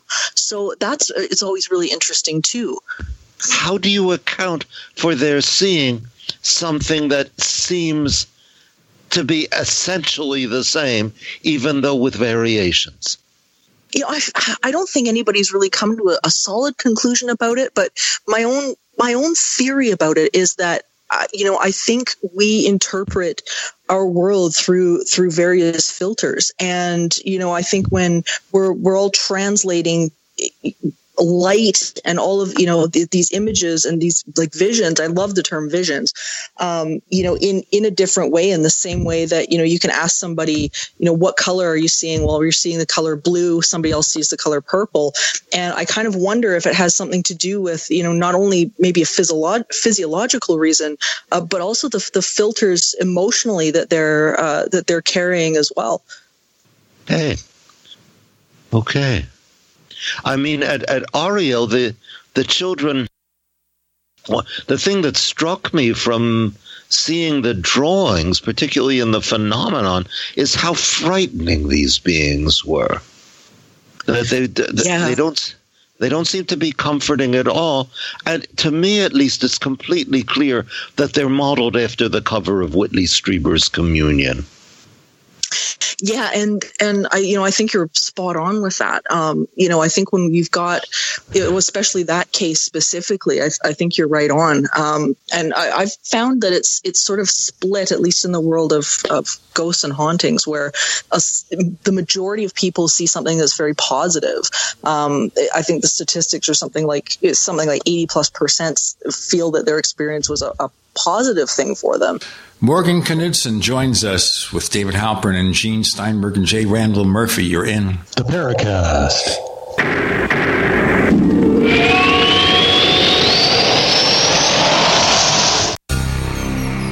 Thank you for listening to GCN. Visit GCNlive.com today. Attack of the Rockoids has been well received by critics and readers alike. It's a thrill a minute story you'll never forget. A former U.S. military intelligence officer is haunted by intense dreams about a beautiful woman pleading for his help after a terrible battle in outer space. But the dreams turn out to be true and thrust him into a telepathic love affair with a woman whose faraway planet is intent on destroying the Earth. And now the gripping tale continues in The Coming of the Protectors. It's the second book of the Rockoids trilogy, a galaxy spanning adventure that pits our hapless heroes against powerful, fanatical enemies that threaten the lives of freedom loving beings everywhere. Attack of the Rockoids and The Coming of the Protectors. Classic science fiction at its best, available now. For more details, visit rockoids.com.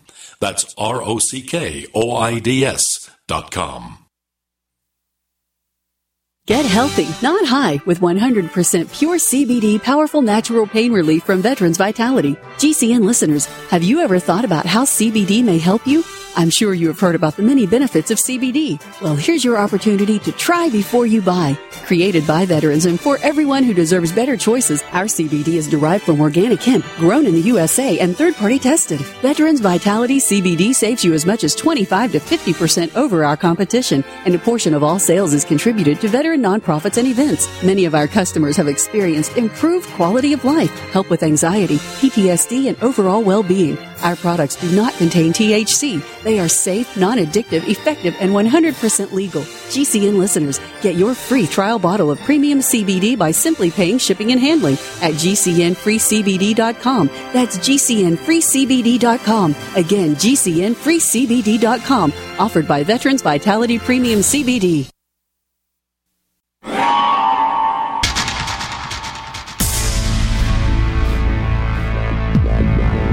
Welcome back to the Paracast, the gold standard of paranormal radio. And now, here's Gene Steinberg. So, in a sense, here we're comparing the experience of the young witnesses at the school, the middle school in Zimbabwe, with some of the things that Morgan Knudsen has studied in her exploration of paranormal events. Let's go on, Morgan. Yeah, it's it's so interesting because I think the general mood or emotional center that we carry. I mean, we we all know that it it changes up and down depending on you know what's going on in our lives and things like that. But I've really found that there's such a deep correlation to what people are, how people are internalizing events, how they're carrying uh, wounds or baggage, or negative experiences, um, how they're framing those experiences, and then the phenomenon that they end up experiencing in their in their day to day world. So, for example, I find that the people who are are having these these really terrifying haunting experiences and reporting that the, the same types of visions just, just horrible looking beings and, and things like that um, are generally not dealing with there's there's something going on with them emotionally and it's almost like that emotion becomes a bit of a filter for what's going on uh, you know outside of them whether they're you know projecting a manifestation outward or whether this you know this there's a, a living breathing thing that's that's moving around.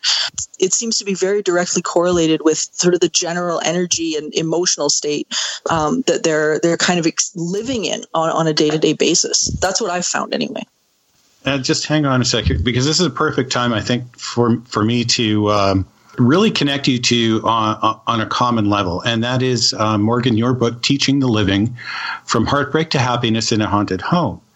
Now, what you were just saying about the emotional energy and so on really resonated with me with respect to what David you had said in our past interviews about how you felt that your being drawn towards UFOs was a reflection of losing your dying mom. Yes. And I'm seeing that there's these same types of emotional energies that are involved. So maybe could you just tell Morgan about this experience in, in your own words and then Morgan provide some feedback? I became a ufologist at age 12, going on 13. And it was, as I've described somewhat earlier on this show, a sudden conversion. I read Gray Barker's book, They Knew Too Much About Flying Saucers, the centerpiece of which is the three men in black. Barker was the creator of the myth of the men in black. The three men in black who silence UFO investigators who discover the horrible, dreadful, terrifying truth about the UFOs looking back on it, I find myself thinking, why did this book, which I think most people would say, this is, this is just wild, this is just fantastic, why did it seem to me unquestionably true? And the answer for me was that I knew the three men in black personally that I grew up in a house. I was an only child, and my mother was slowly dying of a heart condition. That was our horrible secret which we could yeah. not speak about. I didn't see UFOs, but I did develop the conviction of their reality, which may serve the same function. That's fascinating. Yeah, and, and uh, you know, I can I can so relate to that in, in many ways because my earliest experiences that I can remember were back in uh, when I was about the same age, and I think when we're carrying secrets like that, you know, and sort of the the uh, the old cliche, which is uh, you know you're only as, as sick as your secrets. I, I think there's there's something. Ooh, that's beautiful. You know. Yeah, I'm sorry. I, I didn't mean to interrupt you, but I was just no, oh no, not at all. I, I, I think Oh, thank you. Well, yeah, I think I think there's there's really so much weight to that statement, and you know when we when we carry this stuff into to our daily experiences, I really do think when when we don't deal with that with those emotions, it really does change who we are. And I know with for me, uh, I've I've had the experience of my my father passing away.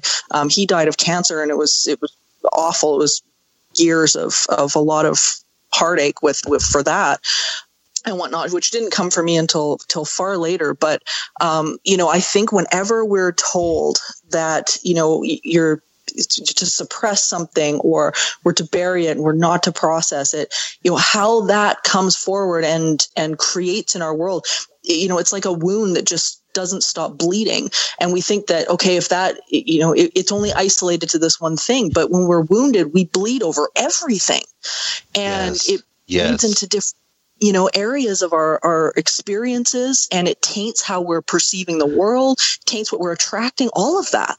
My mind skitters off listening to you to a, a, question that has often intrigued me, which is why is it that in contemporary ufology, the central issue is not so much the UFOs up in the sky, but the supposed suppression of information relating to them. I mean, that whole business about disclosure and the, the messianic. I mean, when you call it AD after disclosure, I think it's fair to say that's messianic. And perhaps what you're saying gives me a clue that not just for me, but for the entire UFO culture, it is the secrecy and the suppression that is crucial. Yeah, I think you could be onto something with that because I mean, the idea of of suppression and whatnot as well, I think sometimes gives people. Uh, if, if they know that information or they feel they know that information, it gives them a false, maybe like even a false sense of, of power or, or specialness that, yeah. you know, we have this information, but you don't have this information, but that's okay. You know, you're, oh, you'll get there eventually. And I, yeah, I think you're really onto something with that. What I see here is a really interesting parallel in that, on one hand, we, we can talk about UFOs, but they are uh, a paranormal experience.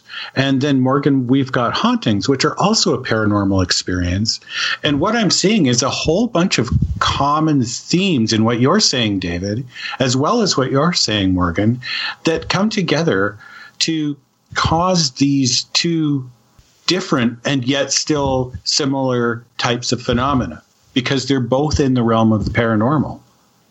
I mean, as a teen ufologist, I would have utterly rejected that. That that we were we weren't dealing with stuff like ghosts. We were dealing with science. But you know now now looking back on it, especially as a professor of religion, I can say, yeah, yeah, it really is uh, two paranormal phenomena. Yeah, well, and I think too, it depends on how you define paranormal. You know, I mean, I think it's it, you know we, we think of it as something that that's that's super normal or uh, you know out of the ordinary, and yet even in the reports of of hauntings and things like that, it's something like 75% of people have had one of these experiences, whether it be, you know, a UFO or a, what they think is a ghost or whatever it is.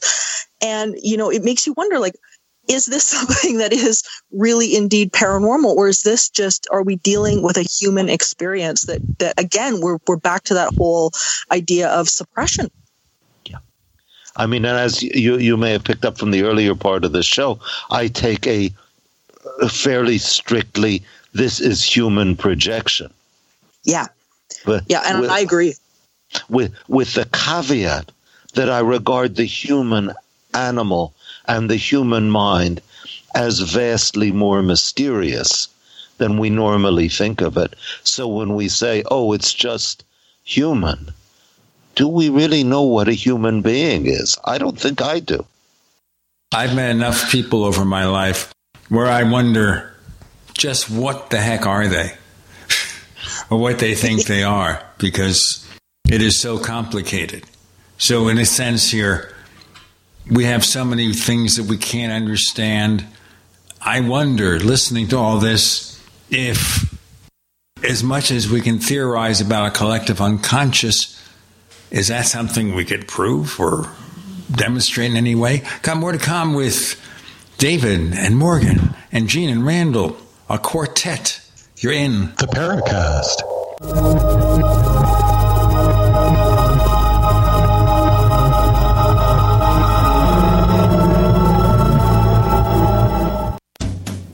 Paracast people. I'm Greg Carlwood, the host of the Higher Side Chats podcast, an uninterrupted and action packed interview based show where I talk to some of the brightest minds for our troubled times about all things paranormal, occult, esoteric, and conspiratorial.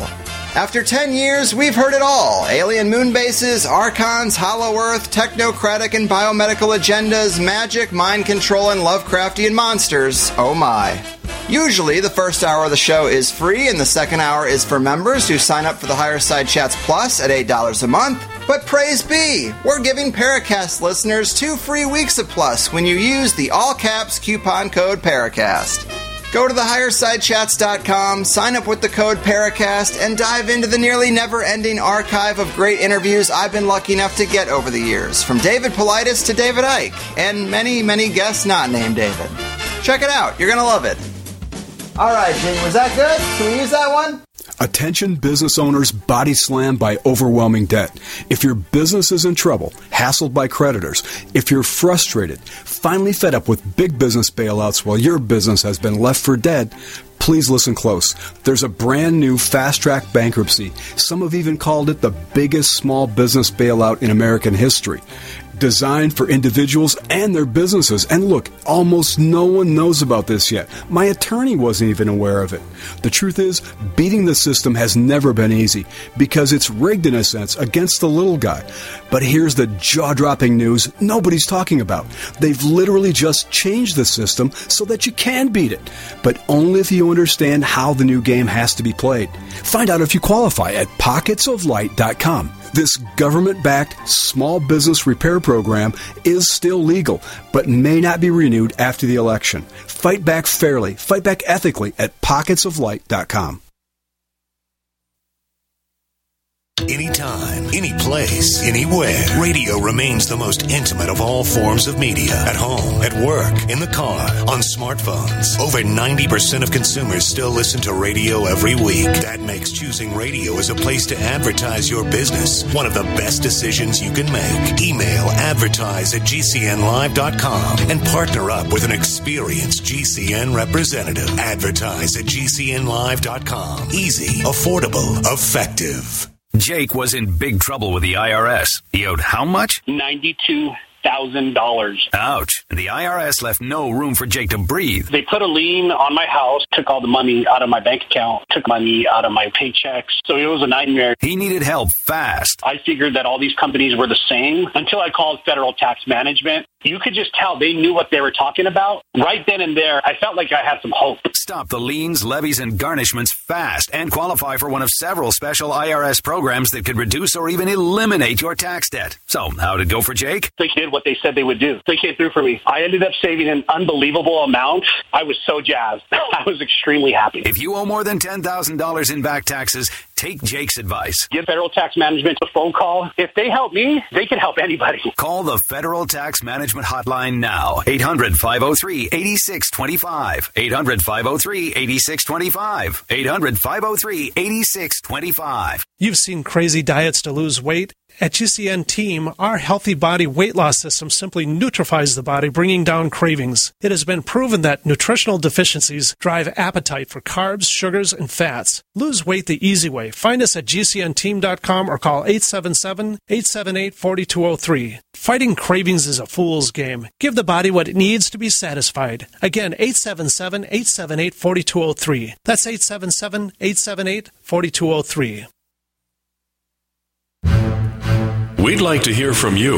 If you have a comment or question about the Paracast, send it to news at theparacast.com. That's news at theparacast.com. And don't forget to visit our famous Paracast community forums at forum.theparacast.com. Now we have a quartet, we can set up a vocal group. Any of you play a musical instrument other than Randall? Not me. I, I sort of sort of play piano a little bit, but I I mean I you know I wouldn't go ranting about it. yeah, neither would I. So don't worry about that. I just I, I, just try to make it sound like I wanted to at the time, and, and but please, you know, no requests. Yeah. Okay, well, this is really interesting because also, uh, Morgan, what we found in talking with other people who are entity seekers like yourself or I know you don't like the term ghost hunter, but there is a high correlation between hauntings and UFO experiences.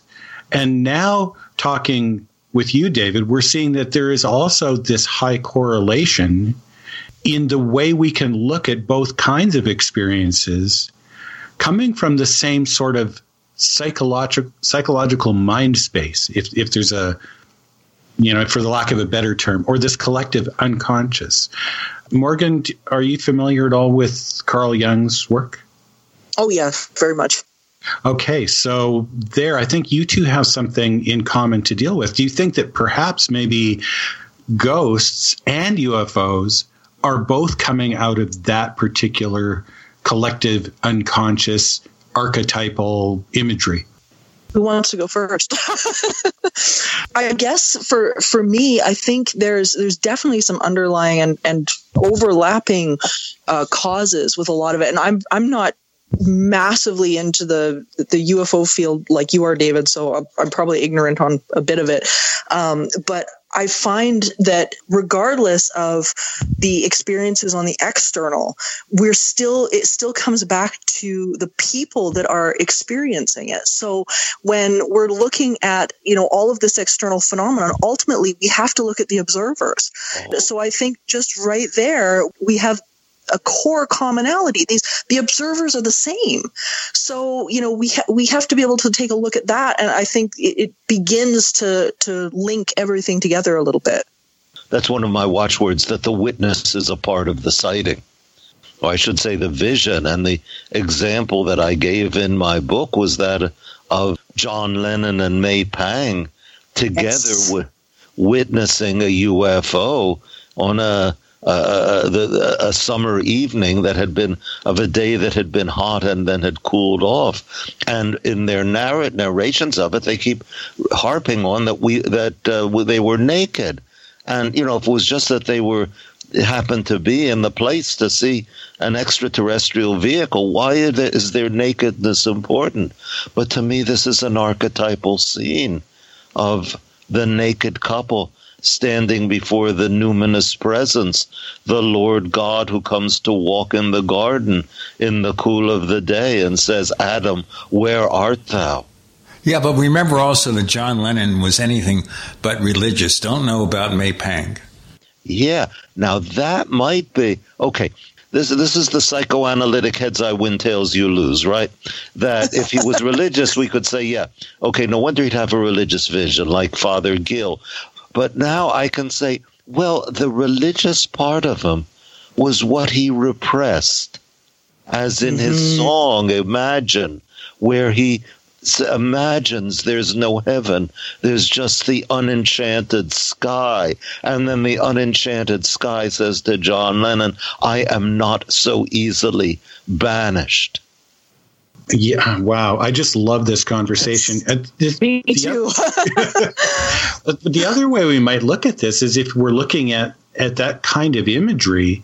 And David, this is something that actually you've brought up in past interviews. Is that there's this sort of von Danikenitis or this this view that it that well all of the ancient sightings or descriptions in biblical times were just mistaken yeah for some sort of a, a, craft, a material craft, nuts and bolts craft, but that that really does a disservice to the way that they looked at things in those days from their mindset in the period at the time. So let's say we go all the way back to the Garden of Eden where we have this imagery of the two, you know, Adam and Eve before God. Well, Adam and Eve weren't religious.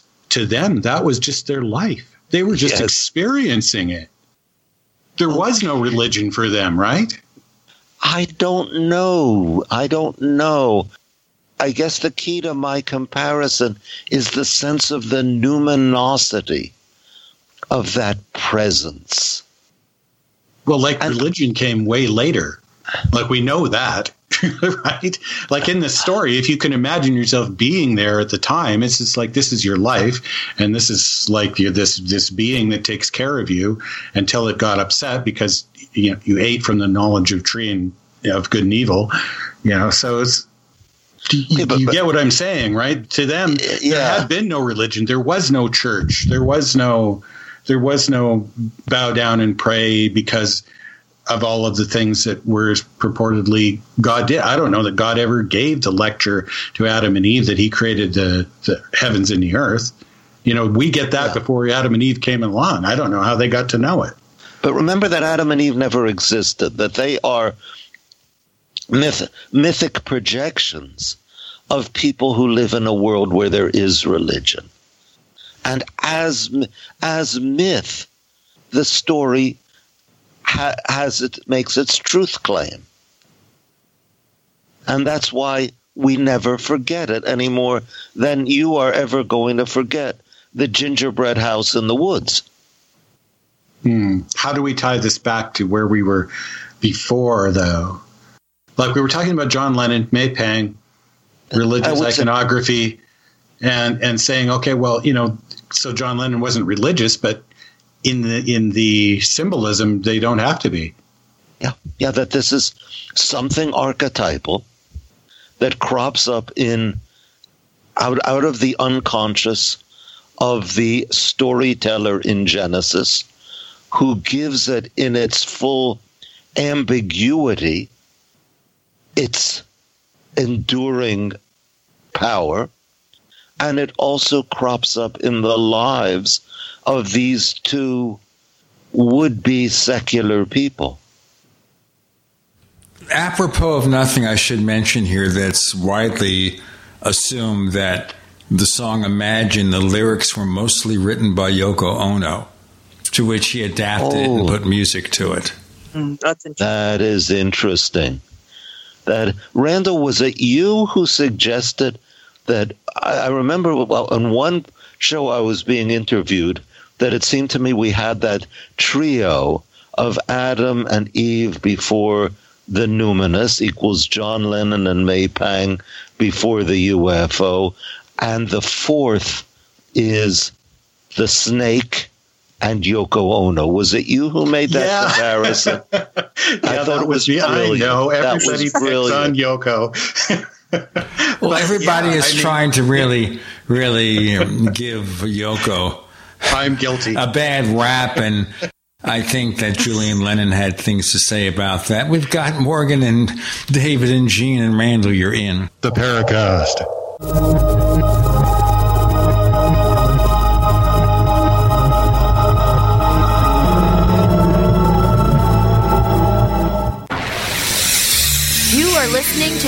GCN. Visit GCNlive.com today.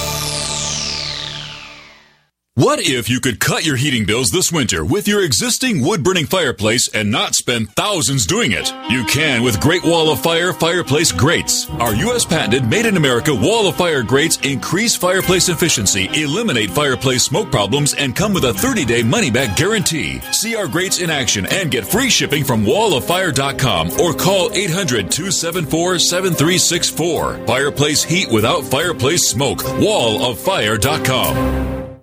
Are you afraid to go to the mailbox because of letter after letter from the IRS? Are they stacking on more and more penalties and interest? By now, you know the problem won't go away on its own. Don't let the IRS chase you to your grave with penalties and interest and liens and levies. You need real help now. I'm Dan Pilla. I wrote the book on tax debt settlement, and I help thousands of people solve tax problems they thought couldn't be solved. I can help you too. Call 834 no tax or go to my website danpilla.com. That's danpilla.com. danpilla.com.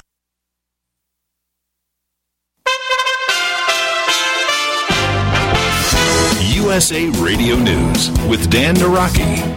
As the United States passed 12 million coronavirus cases this week, there has been some good news in the fight against COVID 19. An antibody treatment from Regeneron has been granted an emergency use approval from the FDA. And Pfizer applied for emergency approval with the FDA after data from the stage 3 trial of their vaccine showed it to be 95% effective in preventing infection. With the news that a vaccine could be right around the corner, many are asking what the administration's plans are for distributing it. White House Deputy Press Secretary Brian Morgenstern told Fox News that their plan would make sure that the most vulnerable Americans are able to be vaccinated first. Those in nursing homes, long term care facilities over a certain age with comorbidities, that's how we'll distribute it to make sure that those Americans who have the highest risks are vaccinated fastest so that we can reduce their level of anxiety, reduce their level of risk, so that we can get back to normal life really as fast as possible. This is USA Radio News.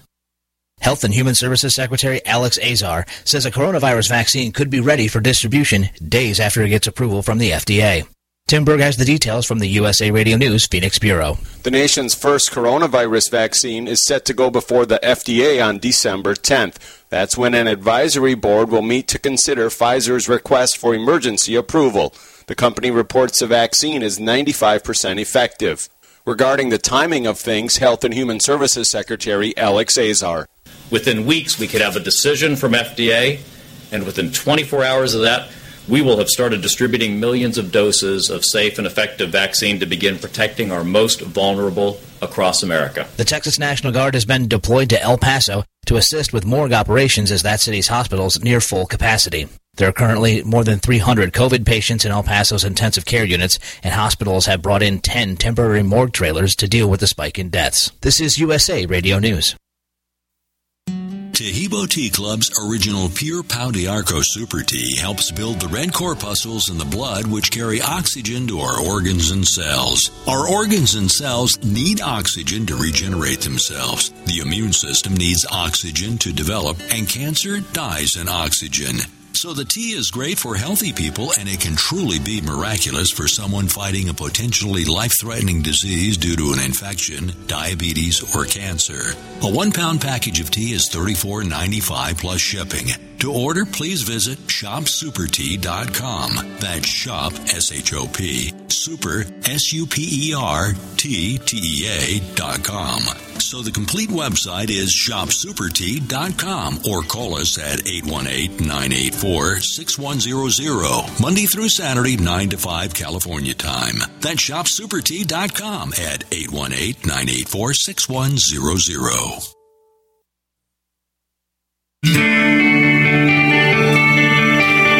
This is Jerome Clark, author of the UFO Encyclopedia and other books. You're listening to the Paracast.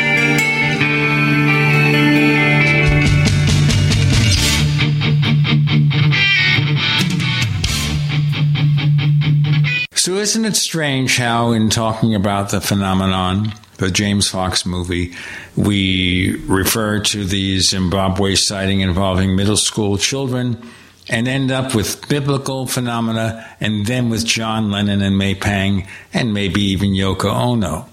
But getting back to the phenomenon, because we have only like a couple of segments left and I want to really hit this four square. There was a third sighting you wrote about. David, Yes. would you want to bring that one up?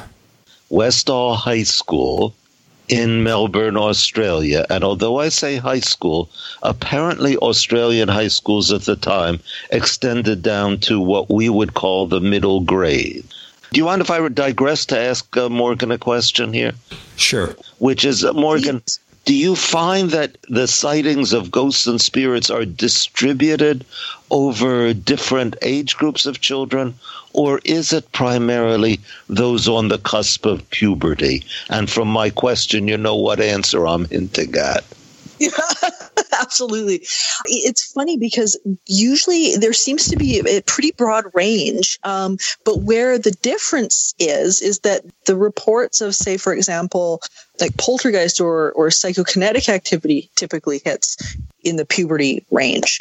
So the kids as young as, you know, three, four, five, six years old, uh, are, you know, are reporting or parents and, and whatnot are reporting that their kids are seeing things and the kids are saying different things and whatnot you know, and lots of reports uh, from the younger age groups uh, in in regards to things like uh, reincarnation and stuff like that. So um, researchers like Ian uh, Ian Ian Stevenson, uh, they date you know kids back quite young yeah as soon as you get into into the puberty range that's when people start reporting the the sort of the psychokinetic movement of objects um, kids are able to move the, their physical reality around and things like that Because I mean, I'm struck that at Ariel, it seems to have been the older kids who had the experiences. The younger kids, yeah, didn't see anything or notice anything.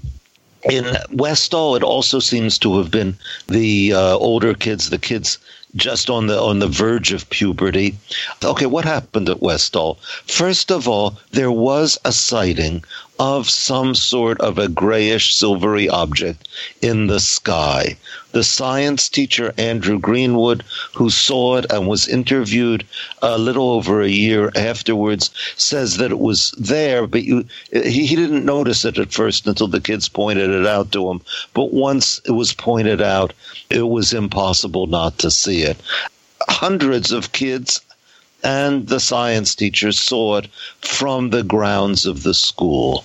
Then it seemed to go down in what was called the Grange, a grove of pine trees off the schoolyard, separ- the, the school grounds, separated from the school by a number of uh, private gardens. Uh, was it kitchen gardens, I think you call them, and that it seemed to go down amid the pine trees, at which point the students jumped the fence, or large numbers of them ran after where they thought the object had gone down, and apparently not long afterwards told stories about how they'd seen it on the ground. I say apparently because we know this from the recollections of Greenwood, which are not always unimpeachable, and from the memories of the kids long afterwards that Shane Ryan, who did a, just a, a, fantastically great job investigating them, and he's the hero of a wonderful movie, Westall 66. And here it seems to me that the question of the transformation of experience in these people's memories is important. Unlike at Ariel, you do not have contemporary videos of the kids being interviewed. So there's an important piece missing. But what has struck me is the parallel between Westall and Ariel. In both cases, there is a landing in a wild and I will go so far as to say forbidden area off the school grounds. In the one case, Westall, the kids jump the boundary. In the other case, Ariel, the kids observe the boundary. And the aliens do too. They don't impinge on the school grounds, but they and the kids face each other across the boundary. And I think that some similar factors are operating in both. I found in drawings done after the long after the fact by the Westall kids, there are some that seem to me powerfully sexual. And Shane Ryan in Westall 66 remarks, and I've made so much out of his remark that he probably regrets having made it, that the Grange was a place for illicit smoking and steamy liaisons. And one of the teachers who was there at the time, who is quite sure there was no UFO landing, has written that the real story of Westall is that this was a migrant community whose people, whose kids made often very great successes of themselves in Australian society, and that the UFO gave them a common tradition, a common story, which to me fits into this pattern that I think I can detect running from Boianai and the Father Gill sightings down to Ariel. Well, then we're saying that they unconsciously did this? Yeah, I think so. I think so. There was an interview that James Fox managed to get with the science teacher who finally came out. He was approached by some military people, he says, to. Uh, you will not talk about this or you will lose all of your pension. You'll never get a job again. Uh. Finally, he came forward and said that he too had seen the craft and being a science teacher, it was like nothing that he could explain in terms of his knowledge of science. On top of all the other people that saw it, I mean, I love the the symbolism. I love this way of looking at it that you've got. Uh, there's something to it because it maps onto it in a way that is indisputable. And yet, I can't help but think there really is something to it. Just like Morgan, I think maybe you think that in terms of afterlives, there really is some sort of an entity in an afterlife in many cases. And yet, all of these same things that David are talking about map onto those experiences. And indeed, if, if we're talking about the sexual aspects of hauntings, we can also talk about the se- sexual aspects of abductions. Right, yeah, both, both both of them have. So maybe let's uh, l- let's look at that a little bit. What's a succubus? If you know, if that's not a type of haunting, almost of like of an alien being. Randall, may I respond to the thing about Greenwood, the science teacher? Because oh, sure. the story he told in The Phenomenon, he told a very similar story to Shane Ryan. but didn't insist on anonymity. I don't know why he suddenly decided he wanted to be anonymous. But he was interviewed uh, a, a little over a year after the after the event in December of 1967 by the American physicist and UFO researcher James McDonald, and he did not breathe a word about that story of being visited by officials and threatened, even though McDonald, coming straight from the NICAP, uh, Gene well remembers NICAP, the NICAP business about Air Force suppression. McDonald kept saying to him, kept hinting he should be saying something about official suppression. He did not say a word. And I am convinced that the threats uh, that were made to him were indeed made, but not by any officials, but by the headmaster of the school, who was violently, fanatically opposed to the whole idea of UFOs. We got one more segment to spend with Dave Halperin, and then Morgan Knudsen will be hanging around also for after the Paracast. With Gene and Randall, you're in the Paracast.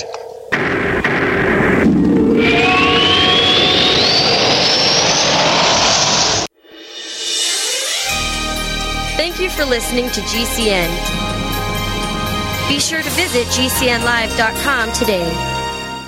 Hey, listeners. I want you to have the entire Paracast experience.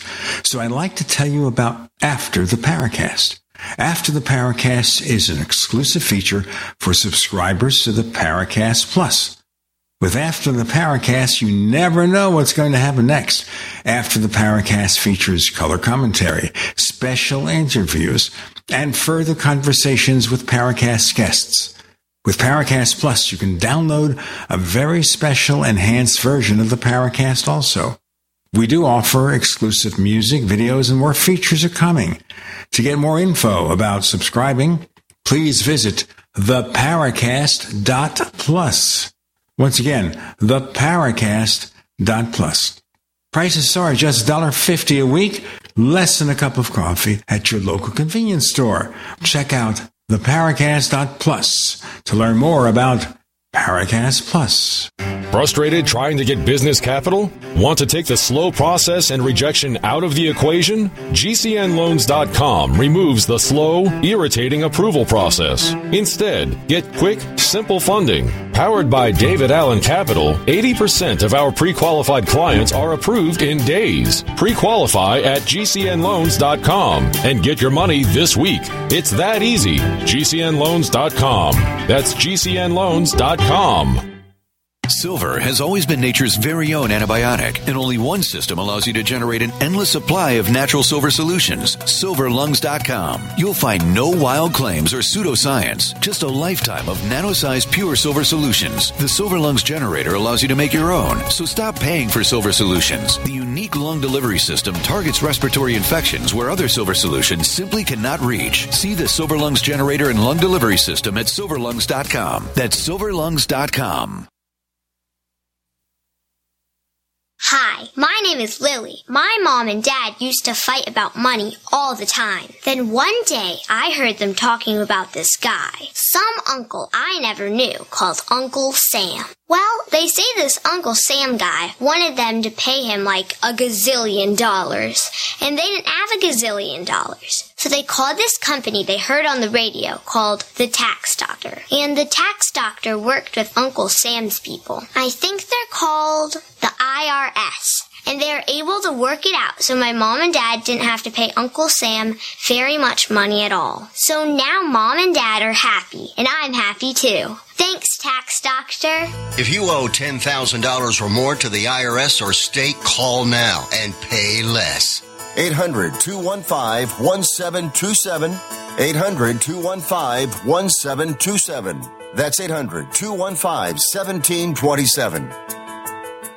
There's so much hand sanitizer on the market, but beware. Not all hand sanitizers are created equal. That's why you want to use 2020 Safe Hand Sanitizer. You can trust the hand sanitizer on 2020safe.net to be made with the highest quality ingredients. American made with American ingredients employing Americans. Log on now to 2020safe.net and order your one liter today. Normally $29.99, but reduced to $19.99. So hurry while supplies last and receive a bonus. That's right. You'll receive a 30 count bottle of Immune Booster, a $39.95 value free by using code GCN at checkout. Right now, click 2020safe.net. That's 2020safe.net to get our one liter bottle of high quality hand sanitizer with your free bonus. A 30 count bottle of Immune Booster valued at $39.95. Remember to enter GCN at checkout, and the bonus is yours free. 2020safe.net. Hi,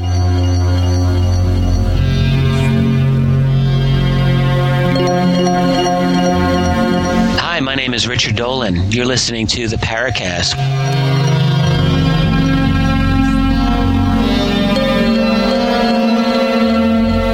So, David Halperin, you're saying it was the headmaster who gave the warning, not men in black or government agents. Not men in black, not government agents. The only government agents who visited the school, and this is this uh, Greenwood told McDonald, were two RA, RAAF uh, officers who came to the school to look into the sighting. They were treated with raw hostility by the headmaster, who basically told them, This is all nonsense, go away. And they went away, I suspect, relieved to be able to cross one more item off their to do list. And that was it. So, how come things changed? Instead of the headmaster, it was government agents. How did that change and why? I don't know why he changed it. My sense is that what the headmaster did to him was so vicious and so humiliating, which is to say that, and he talks about this, sort of mumbles about this to McDonald, that the headmaster said in front of an assembly of the entire school that Greenwood was having a hangover which to me is just extraordinary behavior. And it would make sense to me that he found it so utterly humiliating that he transferred it outside.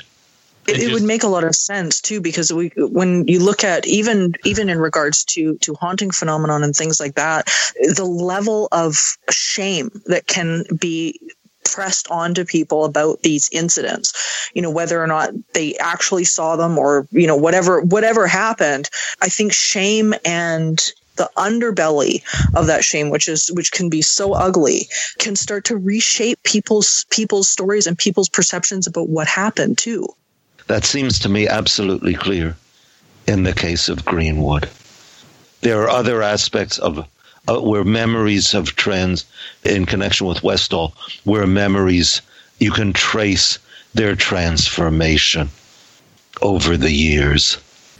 Now, as I said, I'm sure that James Fox was quite sincere in including well known UFO cases to depict in the movie The Phenomenon. He's a movie director and producer, he's not a UFO investigator. The question is here is some things like this are way out of space as far as people like that are concerned, like most UFO researchers are concerned.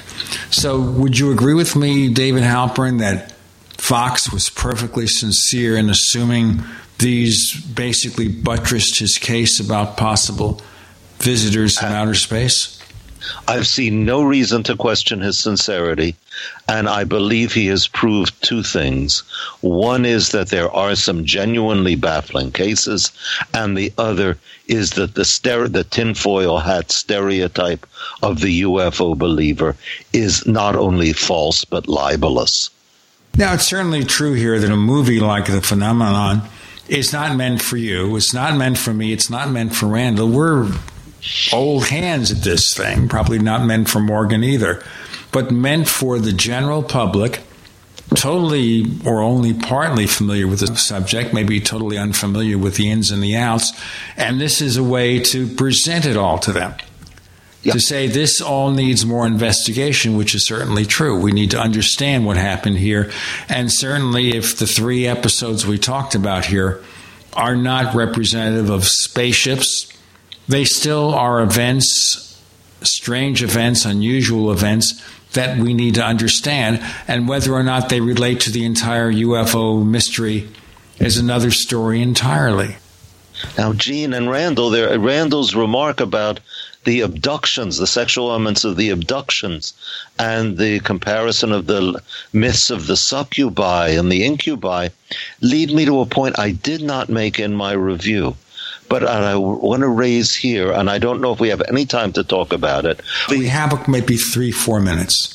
Before. Okay, I will say credits. it very quickly. The movie absolutely ignores UFO abductions. Bud Hopkins and Whitley Strieber might never have existed if you watch the phenomenon. And I think this is a point that at least deserves remark. I have well, a feeling I mean, he might have assumed they were too extreme to get maybe. into. Well, to be fair, John Mack was featured fairly prominently. Sure. Yeah, but no hint that he's an abduction researcher. That is true. That is true. I mean, but those who know, he, I mean, that's what he did, right? Yes. But that is kind of the feeling I have here that there were certain efforts to be politically correct. You get into Roswell briefly, you get into these cases, but as soon as you start talking about Barney and Betty Hill and Communion and Hickson and Parker and Travis Walton, that's worth another movie. Oh, indeed. And next time you're on, David, we got to get into Hickson and Parker because there is a whole other case where we can apply a whole other layer upon layer of symbolism again. Oh, can't we do that? We can do yeah. it. In, we can do it in grand style. There's one thing too we can do. David, I don't know if he'd be willing, but he's been on the show twice, and I've had some friendly exchanges with him. See if Calvin Parker would like to come on again and talk about it. Maybe then these are things you can ask him directly. Okay, boy, that is a challenge. I wonder he'd be up to it or not because, again, you're not saying the guy made it up. You're saying there was a legitimate explanation for something that really happened to them. An explanation which I haven't really found. So, what's your take about UFO abductions, Morgan?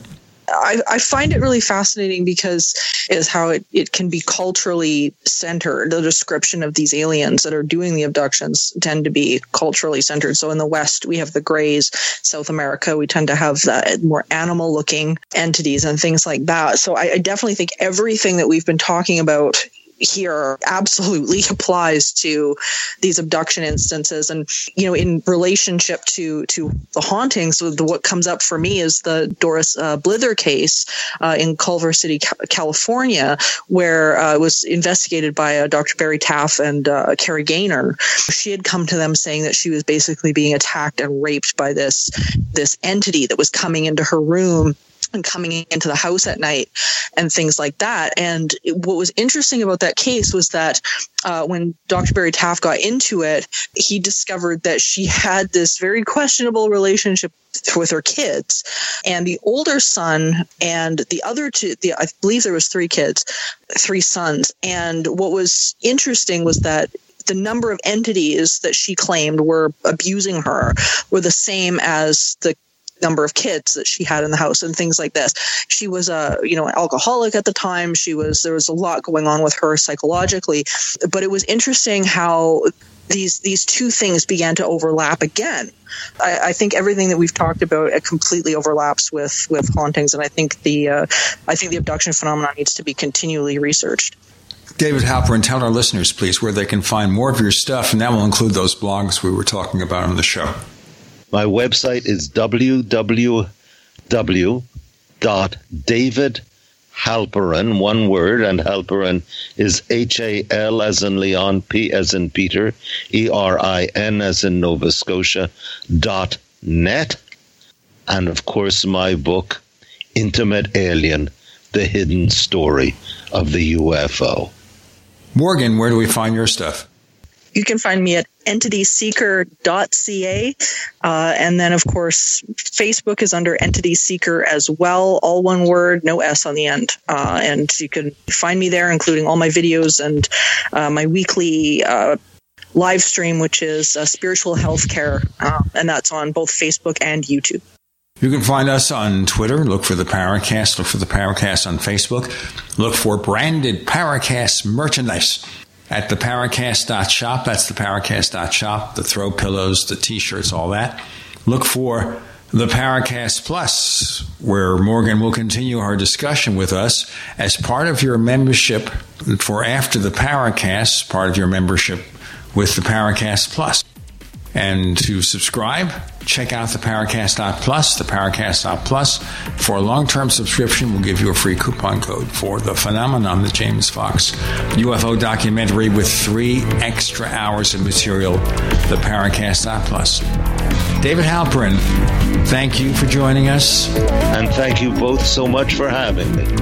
Morgan, thank you for joining us too. Thank you guys.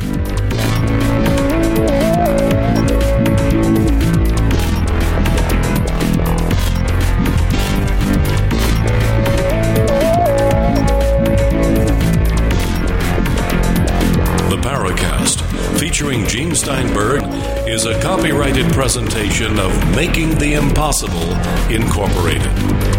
Tune in next week for a new adventure in The Paracast.